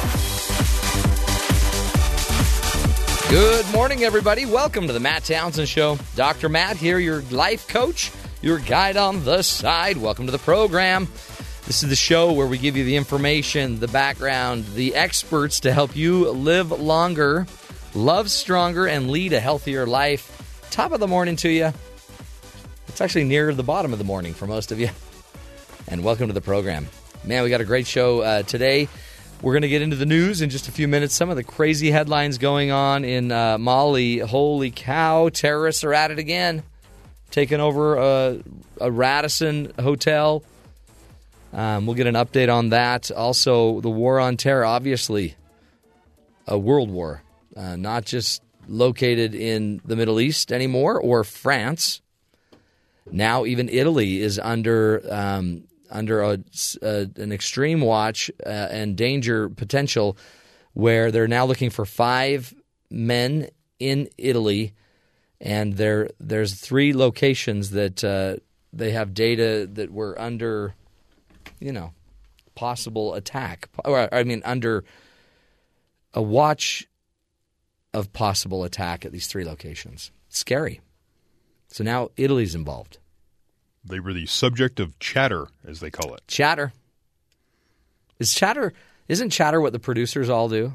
They just chatter. Well, when they're not working. Yeah. Yeah, pretty much. Yeah. Yeah. Yeah, I always like that. You, you'll hear the um, what the uh, what the attorney general or the head of the FBI, and they go, "Well, the latest communications chatter that we hear." You're like, um, what is that? What is chatter? What is that? You know, it seems kind of a There is a chat. I, there, chatter. Yeah, chatter to me is what you hear when you walk You- in you your think- teenage girl's yeah party. You think government professionals would have a better term than chatter? Yeah. And they're talking about, you know, their wiretaps or they're listening to cell phones or emails or social media, all this stuff. They just call it chatter. Mhm. And I guess it, it, it fulfills the definition. It's I think just it's noise. just yeah. Yeah, you don't want. I mean, threatening talk. That just sounds. But you see some guy standing up there in a suit looking tough and he says, the chatter says. Like, "Oh." That's kind of what I think when I hear that word. What chatter is right there. That's beaker. Yeah. That's beaker chatter, which is a little bit different than terrorist uh, chatter. But uh, so that's going on in Italy as well. Um, it's just it's it's there's just a lot of tension. And then back home, it's like, yeah, no one from Syria can come in. If you're a Muslim, we got to put you on a registry. Yeah.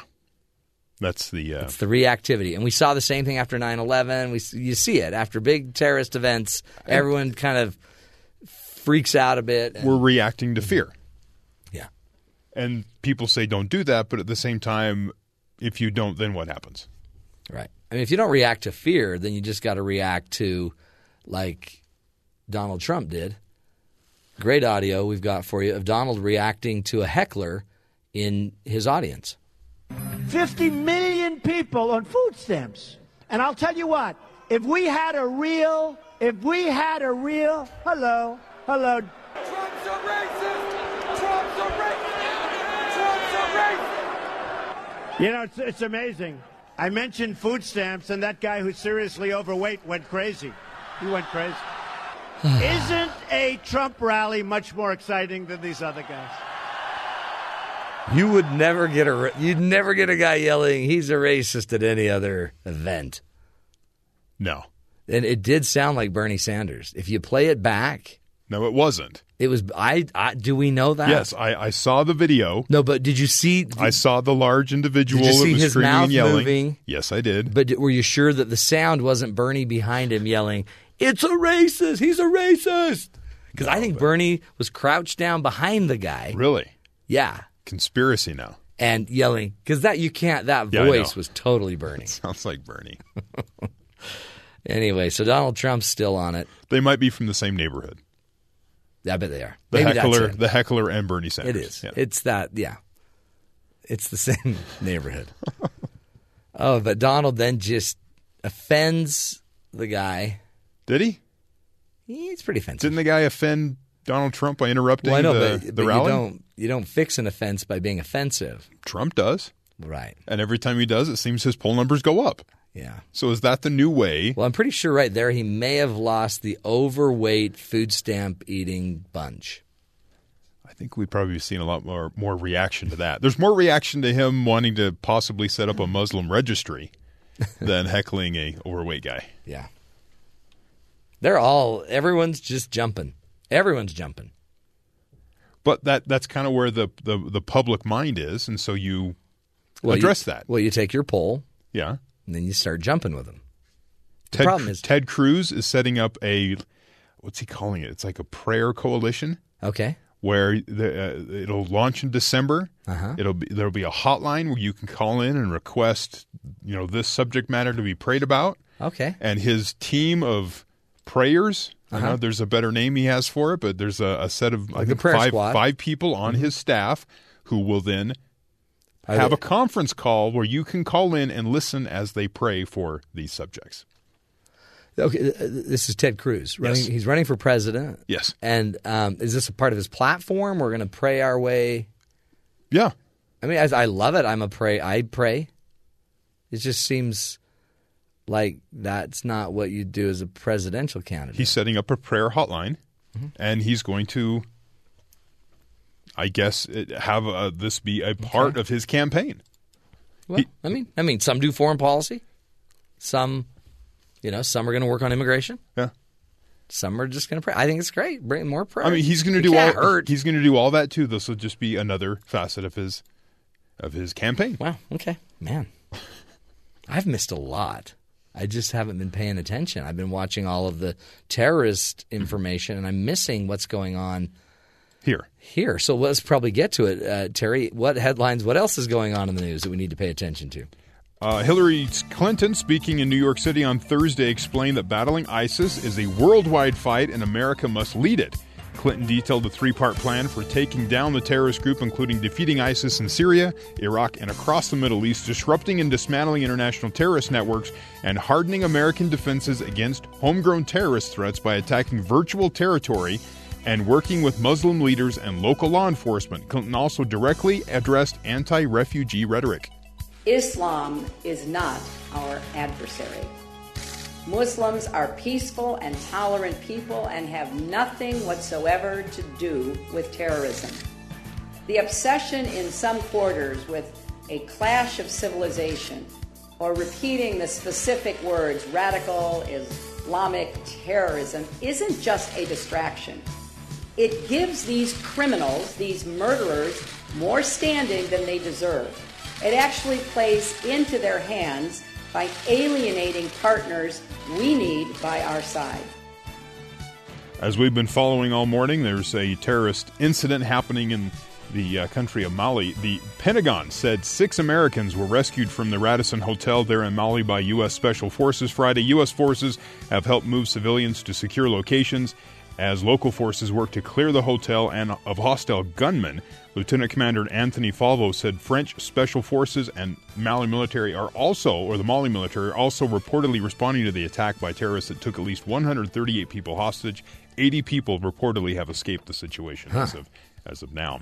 The House of Representatives voted 289 to 137 on Thursday to approve a bill that require, requires strict new screening of measures for Syrian and Iraqi refugees seeking to enter the United States. The legislation is expected to come up for vote in the Senate after Thanksgiving. President Obama has vowed to veto the bill. A 50 state study conclu- conducted by the Center for Public Integrity found that just three states, Alaska, California, and Connecticut, scored above a D plus when graded on a standards A through F scale for corruption, transparency, and accountability in government. Hmm. Only three. Only three. Alaska, California, Connecticut scored above a D plus. Wow. Most states received a D grade, but 11 failed completely. The survey ranked states in 13 categories, including audit, processing, lobbying, disclosure, ethics enforcement, and campaign finance. Hmm. Corruption. So, so wow, three states a D plus or better. Yes, that's pretty pathetic. Sound like my report card.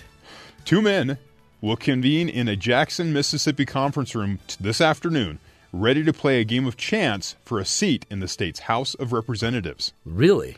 The Clarion Ledger, the local newspaper, Mhm. reports there is a tie between incumbent Democrat Blaine Bo Eaton and GOPer Mark Tullos for the District 79 seat, with each claiming 4,589 votes. Exactly each, huh? Exactly even. That's amazing. So they're going to figure the, the winner out, as it says, by lot.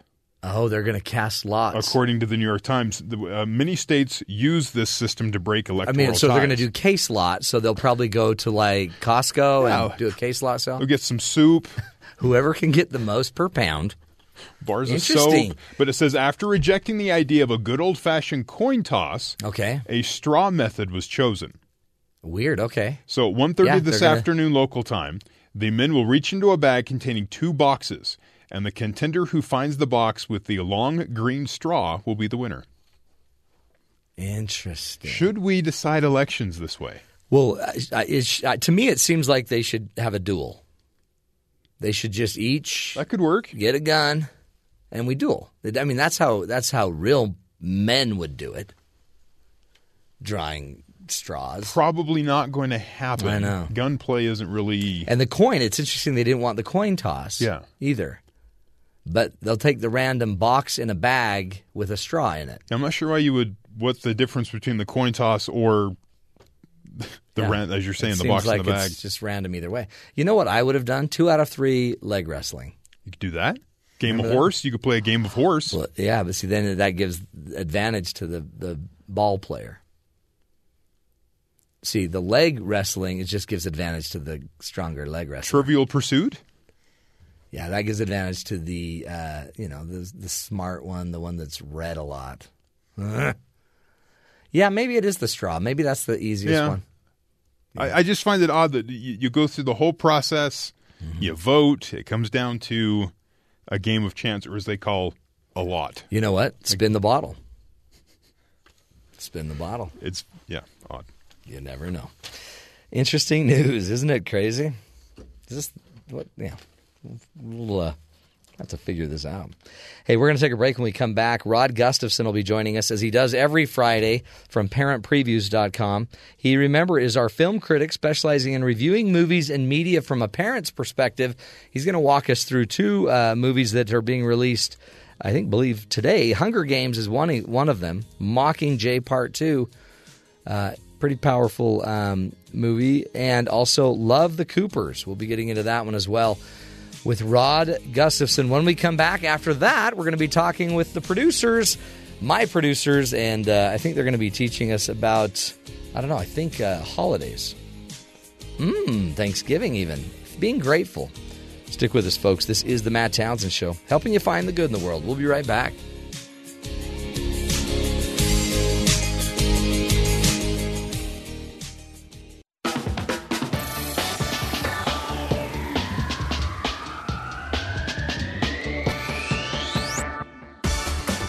Welcome back, everybody, to the Matt Townsend Show. It's Friday, and Friday means it's time to talk movies. Who better to do that with us than Rod Gustafson from ParentPreviews.com? He, again, is a film critic, and he specializes in reviewing movies and media from a parent's perspective. And if you go to his website, ParentPreviews.com, you can see a breakdown of the latest movies and really uh, the watch outs, the things you need to watch out for with your family, things that might you might be able to talk about after just a really thorough review for us, uh, for we as parents, to, to know how to handle the media. Rod, welcome back to the show, my friend. Hi, Matt. Great to have you. This this is this is fun. It means it's Friday. That's exactly what it means. Yes, I agree. Two movies we're going to be reviewing today. The first is The Hunger Games, Mockingjay Part Two. Talk about that. Well, this movie is important mainly because it is the final movie in the Hunger Games. And, uh, you know, by this point, this film is critic proof. It doesn't matter what I say about this movie. there is going to be a segment of the audience that has have invested in this. They've read the books, they've seen the, the previous three movies, and they are going to see this movie no matter what anybody says. Um, I've always had a love hate relationship with the Hunger Games, Matt, because I feel like it, there is a good message in these movies, particularly about the media, about what motivates us uh, what our our deep inner motivations are to do things. There's messages about pride, messages about selfishness, but those messages you've got to think about this movie and and the others that that preceded it in order to be able to really get those productive messages out of them. Otherwise, even though this movie in many ways is very critical of war, it's very critical of violence, if you don't think deeper about it, it's just another entertainment franchise with a lot of war and violence. Well, and how many times do we not have the conversation? So we go watch the movie together, but we don't necessarily bring up those questions. And the good thing about the Hunger Games is that even though you know this was primarily targeting an older adolescent and maybe 20 something audience it really is i mean i think they're pretty they're pretty good movies. I was going to say entertaining. I hate to use that word because there is a lot of violence in them but they're they're they are for lack of a better term an action thriller and they are put together quite well. They move along quite nicely, um, a little bit longer than they need to be, but otherwise, I mean, they're a pretty decently made film. And so, this is a movie that if you do have teenagers that want to go see this, go see it with them because uh, this you will enjoy this movie most likely as well and especially if you've read the books with them and that type of thing it's great to participate in the media that your kids are interested in Totally, and I think about um, that's one of the things I love about your website because they if they go to parentpreviews.com, they can see your your review of it, and then they can they can even get the watch outs, but they can also sometimes get a prompting of, of some things you might want to talk about. Yeah, exactly. We actually we usually we post uh, parent discussion questions for every movie that we review uh, to give parents some ideas of things to talk about and things to look at more deeply in the film. We we know a lot of teachers use those too, and we're really mm. happy that they do. That's I mean that really is the the the benefit of the movie isn't just to be solely entertained, but the discussions that can come out of that, like you were saying here, the media discussions about how the media can influence or just how polling can influence.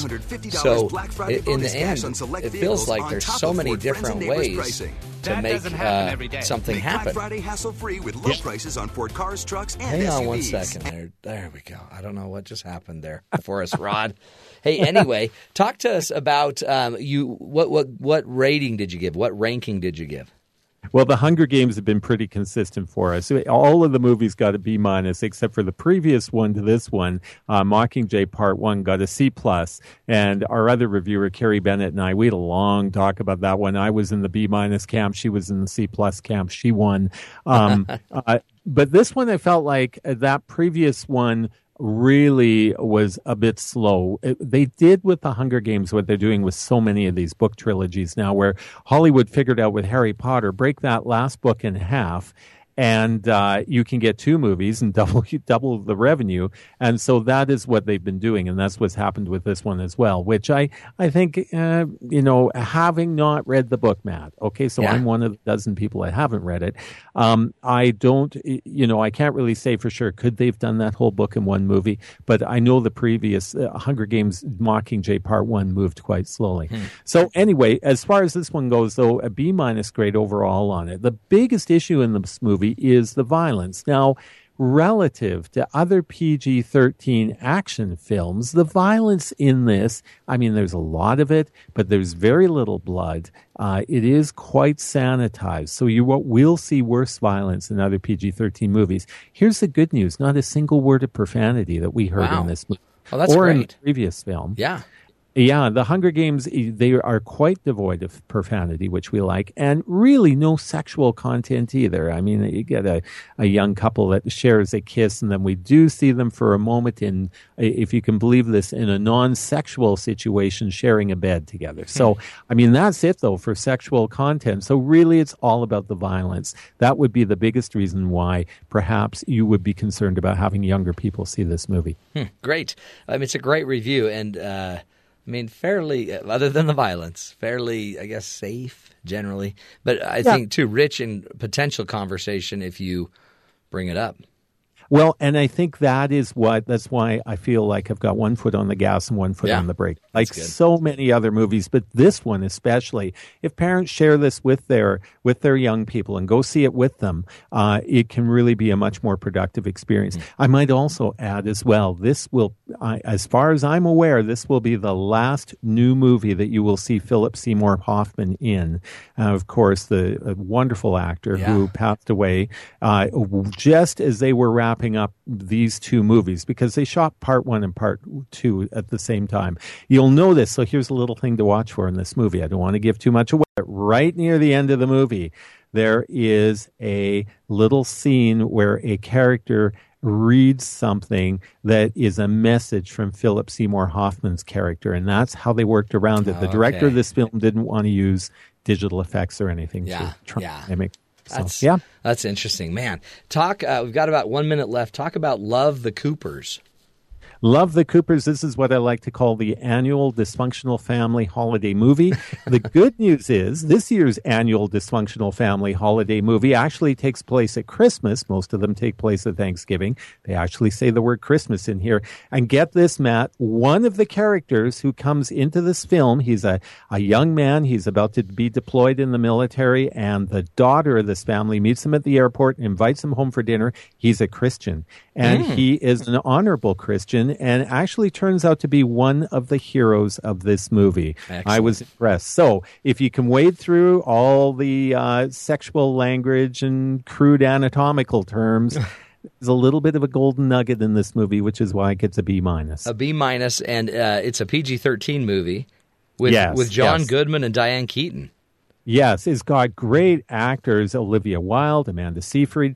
There are a lot of famous faces in this film, but again, it just seems to wallow in a lot of this kind of, you know, sexual discussion, scatological humor, that type of thing. And uh, it's it's unfortunate that they do this so frequently with these holiday movies. But Well- this one is a little bit better than some of the others Oh, we've that's seen. good. Well, and again, if it's an annual dysfunctional family holiday movie, many of us don't need that because we live it every holiday, right? Suppose is true. if uh, if you have your own dysfunction at home, maybe that's one you won't want to see. Well, Rod, we appreciate you, my friend. Uh, again, everybody, go check out the website parentpreviews.com. You can also look up uh, Rod on Twitter at Rod Gusto at Rod Gusto to get more information. He's he's a great resource to all of us uh, as parents and families. Let's use him a little bit more, folks. We'll take a break. Come back when we come back. Our producers are in studio. They're going to uh, they're going to enlighten us about uh, the holidays and gratitude. Stick with us, folks. This is the Matt Townsend Show. We'll be right back.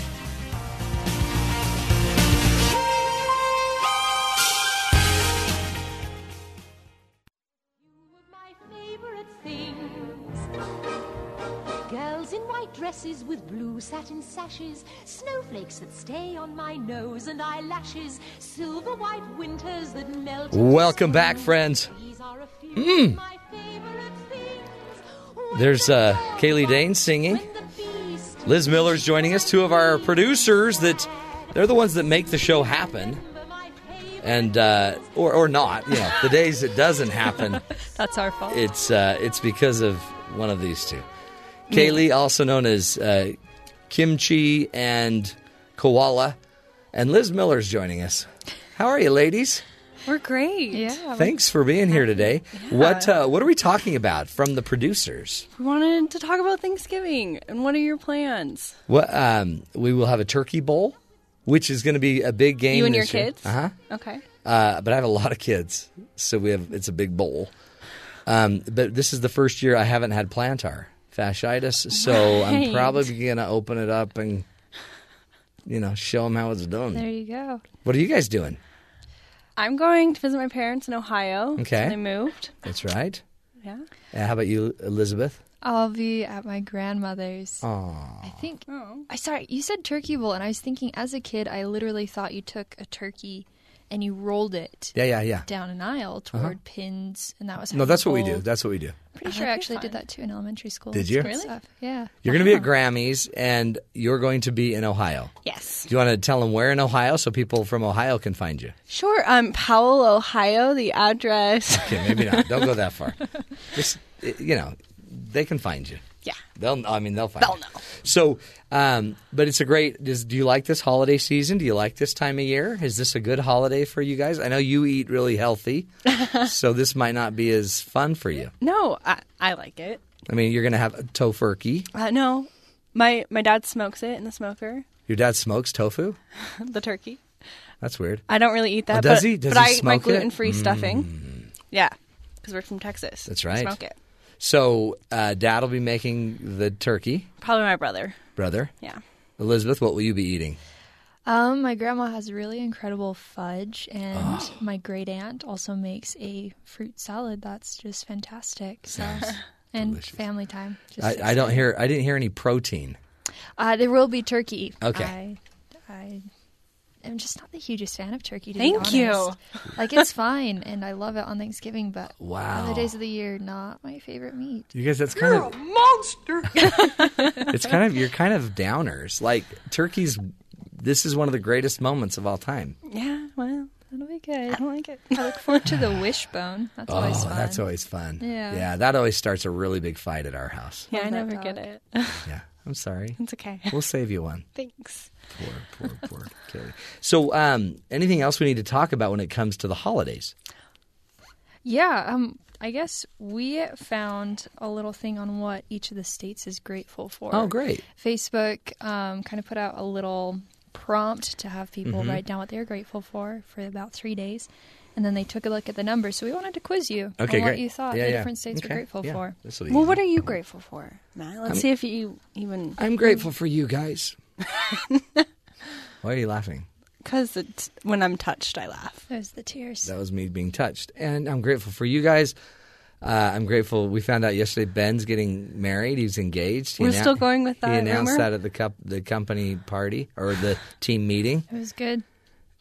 It's a good moment. He's acting like he didn't, but on the way out, he walked out and said he's he's engaged. So She's um, a beautiful, she is beautiful. girl. Seriously, Yeah. Beautiful. I seriously. think he like proposed with pop rocks or something. Oh, It's that really was touching. amazing. Lizz and I were actually in the bushes taking photos. You were, yeah. Oh. So we'll me, post those later. Oh, that'd be good. Yeah. Yeah. At the Dr. Matt Show. Um, I'm grateful for family. I'm grateful for a grandbaby that is perfect and healthy and cute as can be. That's true. What? So, uh, what are the states grateful for? All right. Do you want to try and guess this? Yeah. Okay. Let's pick a state. Or I pick. Let's pick Cal- Nebraska. okay, Nebraska. Nebraska is grateful for corn. No, they're not. They might be, but they're not. What are they? They're not grateful for BYU's opening game. what? What? What are they grateful for? Thunderstorms. Wow, really? Yeah. Yeah. Oh, interesting. Why? Because they had a drought. Probably Maybe- a lot of farmers yeah, they there, need a and lot so of they like the rain. That's Yeah. great. Yeah. Okay. Leads to corn. Yeah. What, Farm so you were to corn. Right. Eventually, yeah, I always am. You always are. Yeah. So, what was California grateful for? What do you think? California was grateful for the Kardashians. That's what. You No, know? that's my list. Oh, that's your list. Yeah. Uh, California would be grateful for rain, too. Also, They would be water. but But they're not. What are, Right. what are they grateful for? they're grateful for YouTube. Wow. Yeah. Yeah. Really? Yep. Okay. Yeah. Weird. That seems a little. I don't know, like less. Maybe they just like to watch videos of rain. Probably that's probably, That's it. probably it. And it's what you do when you don't have water for your pools. Just watch YouTube. Watch other people swim. What's another state? Um, let's go with the state of Texas. Hello, Texas. They're big. They like everything's bigger in Texas. They're grateful for Ted Cruz, Senator Ted Cruz. no. No? Uh, Texas would be grateful for smokers for Yeah. this to smoke their meat. Football. Football, Yeah. But not. not the Cowboys, not the but what? So what are they grateful for? They're also grateful for rain. Wow. See, the rain's a big A thing. big one, yeah. That's good. Okay. Uh, what's another state? This is fun. Let's go to the East Coast, Lizz. All right, East Coast. Let's go. How about New York or Connecticut? Yeah. Yeah, those are hard to identify on a map. Yeah, they are. Uh, okay, what's New York grateful for? Uh, New York is probably grateful for peace and a safe, non-eventful, tragic event in New York. You know, I'm sure they are, but with the last Avengers, I guess that was taking place overseas, wasn't it? And that long of a great gratitude won't fit on. Okay. Yeah, state. so, so it's something else. What what what are they grateful for? They're grateful for apartments. Wow. A Really? home. It's one of those basic needs. Okay, yeah, no, that's true. People need apartments. That's interesting. How about Florida? Do you guys have Florida? We do. Let's go there. They're grateful for living near the beach. Oh, I agree. So there's another really we found it really funny. Kind of um, part of their data. They said that um, like the majority of men Mhm. said that they were grateful for their wives, and Oh yeah, that's what a lot of them said. and you, and I'm sure the women But counter, reciprocated they're grateful for, for Pinterest. They are grateful for There's their a state grateful for. Pinterest. They are grateful for their But- husbands, but it's not the top of their list. Oh, It's, rude. it's tied with children, boyfriend, babies, fur babies, which I think they mean pets, wine, uh, Wow. a comfy bed, the health of their children, their sister in law, Wow. and boys. And those are all pretty equal. But they're all equal with husband. Yeah. Yep. Where But- husbands are just But for wife. for husband, it's just wife. We're just Mhm. grateful. Yeah. Yeah. Wow. That it seems sad. That actually just seems pathetic. Huh. Possibly. I mean, maybe it just shows that men's, you know, our motives are pure and Or you couldn't come up with anything else. maybe we're less mm. creative. Isn't that interesting? That seems sad. Yeah. Well, Well, I'm grateful for you guys. grateful for you, man. I'm, you know what I love about this segment is Ben doesn't have a microphone. Are you s- grateful for that? I'm so grateful. Oh, he just turned off my mic. He didn't mean to do that. Ben's got an attitude. I am grateful for all of you. You make it. You make my job so much fun, and uh, most of the time, you make my job so much easier. That's good. And then when we don't, it's just a growing process. And when you don't, it's usually. Kaylee's fault. it's called character. Thanks, kids. Good job, Lizz Miller, Kaylee Daines. Are we going with Kaylee today? Wow, that's a That's first. a lot of I'll, Kayleys. I'll Kimley take Day, it. Kanye Danes. I'll take whatever I Thanks, can get. Con. Kanye. We're going to take a break. When we come back, we'll visit our good buddies down at uh, BYU Sports Nation, folks. Find out what's coming up on their show at the top of the hour. This is the Matt Townsend Show. Stick with us.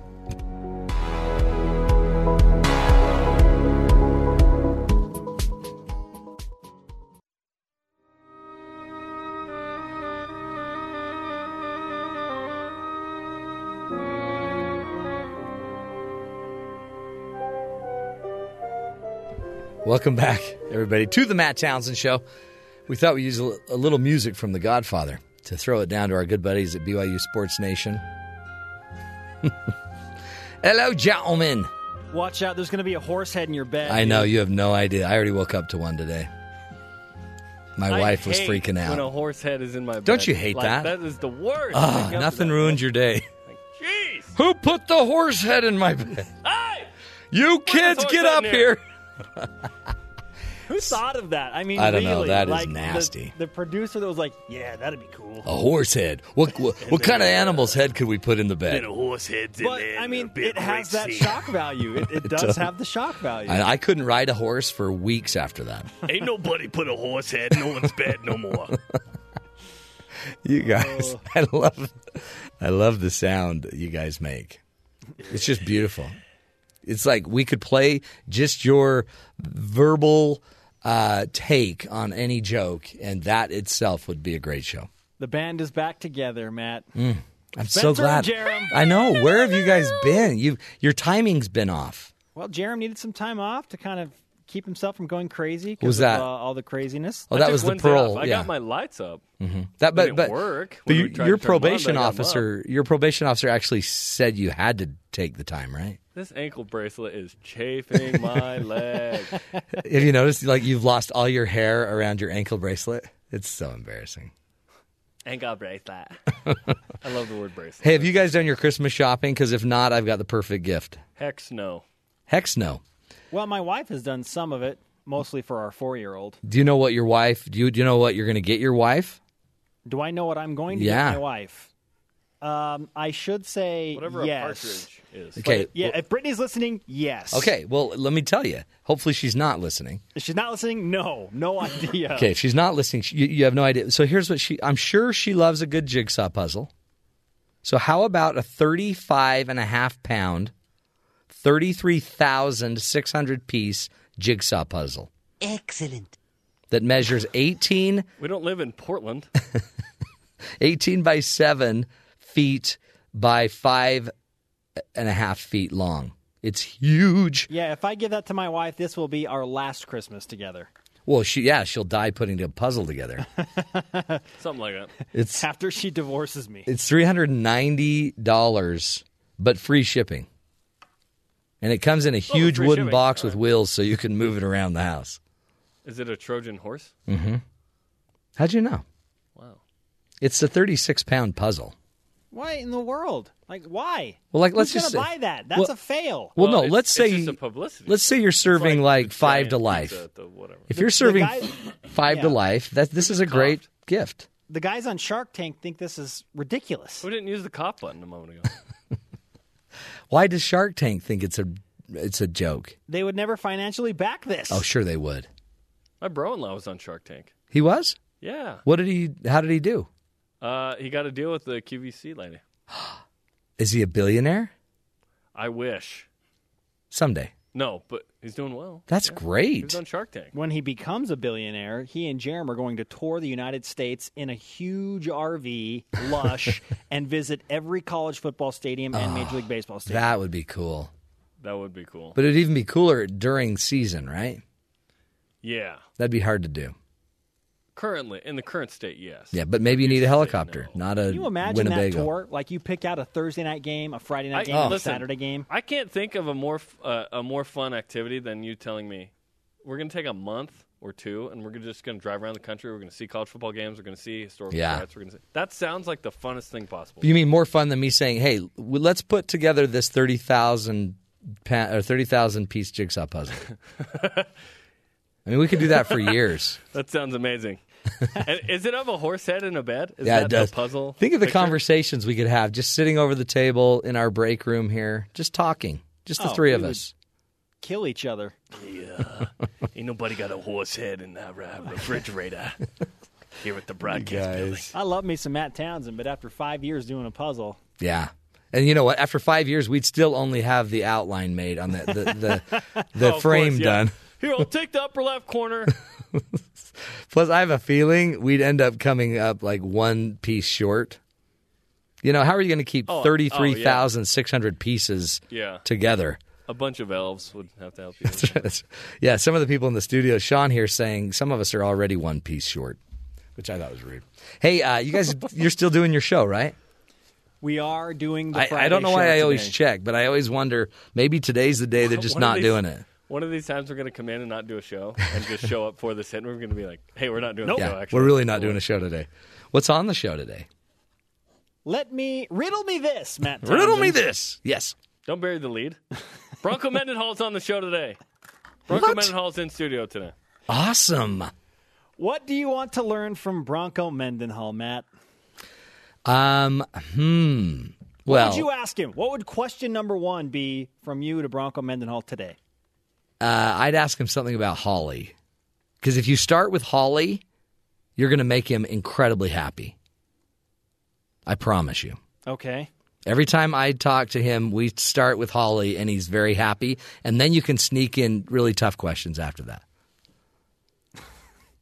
Okay, so what about Holly? What have you learned about Holly that we can use as ammo to get the good stuff? I'd say, what are you getting Holly for Christmas? Have you bought the gift already? Are you taking her to France where she speaks? Oh, yeah. hmm Because and then and then Francois- and then just drop the puzzle idea on him. to see how he Liter- flows. literally drop the puzzle. yeah, don't do that. That'll kill him. That thing weighs fifty pounds. That reminds me, I don't have a snack for Bronco. Oh boy. Get get Bronco a snack. The snack should be the questions. Should be our personalities. Ask ask Bronco Who about. use the cop button again? Do you have cop buttons in there? no, we they don't have them ready. You're nuts, dude. Yes, Jeremy's nuts. Uh, you know, you could ask him about the Fresno State game, but that could be boring. I might ask him about does he enjoy the the constant videoing of his of his TV series? Well, we we uh, if he says no, that's going to be really awkward. That's So- true. Yeah, you might want to you might want to prep it. him with that question. Listen, listen, that show Yeah. has taken off. Oh, I love it. Love it. I It's do. been fantastic. Yeah. I'm not really concerned about the means. Okay. Is the end great? Yes. Then let's make the means good. You know, Mm, mm. and it's been it's been excellent. Fans have seen BYU football like they've never seen it before, and this has been a unique season. So Yeah. I think it's been I a smash hit when it comes to what the viewers think. Now does that now does that dominate? You know, the reason for being. What, hey, it's been really good. Bronco worries about stuff on the field. Let us worry about the television part. See? And he needs to know it's been really good. Yeah. People are liking it, and that was his goal. Is you know he wants to be able to tell his story, Yes, and that's they have. happening. And that's And how, that's what I think. I agree. definitively. I agree. I can't tell you how many people I have heard from that have specifically said, I'm really enjoying getting to know a different side of Bronco Mendenhall Mm. specifically. Yeah, I am too. And how much? I mean, he's.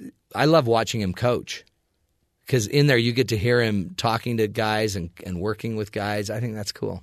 He's less fired up than you'd think, right? Totally.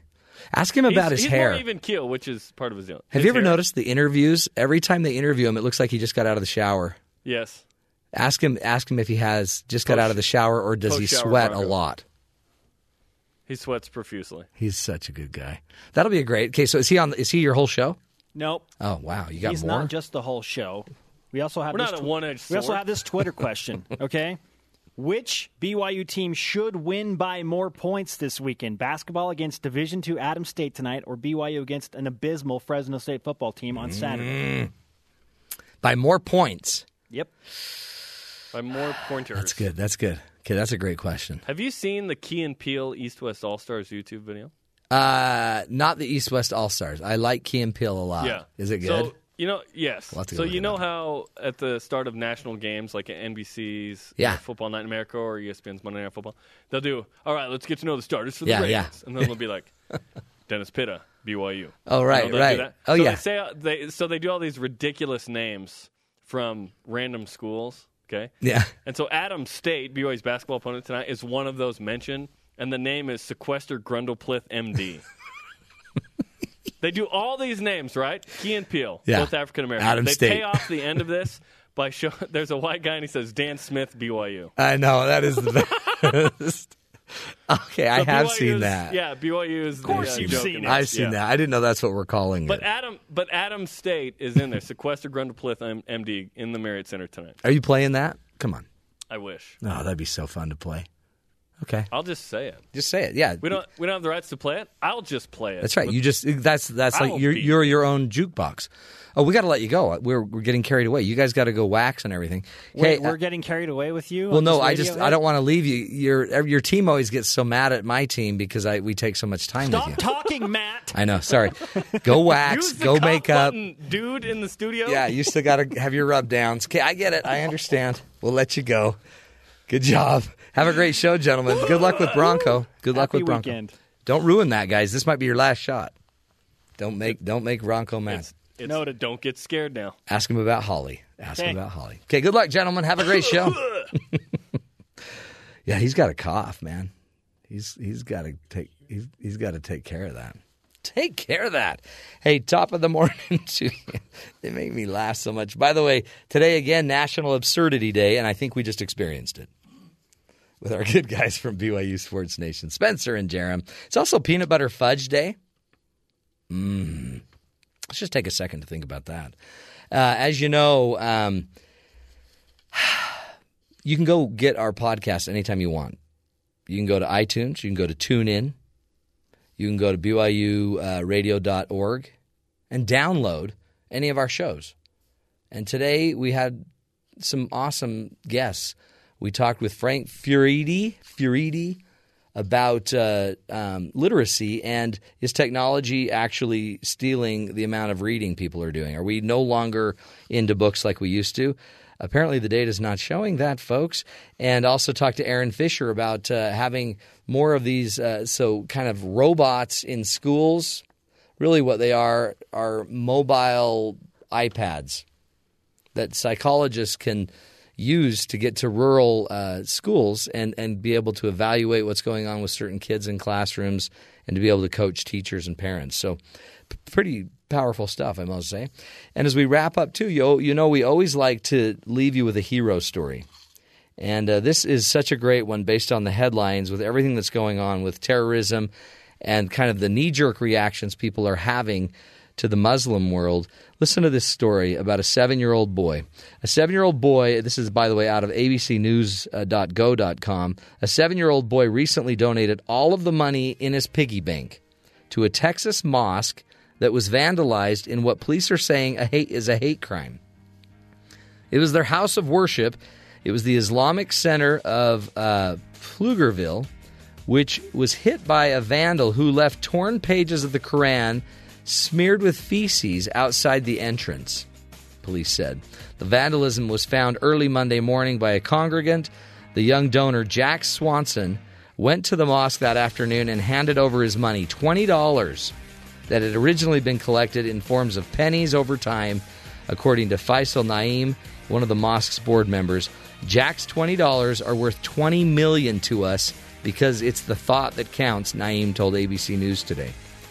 Jack is just a little older than my son, Ibrahim, If we have more kind hearted kids like them in the world, I have hope for our future. Although no physical damage was made to the facility, cleanup costs were estimated at about $150, a mosque member told the police.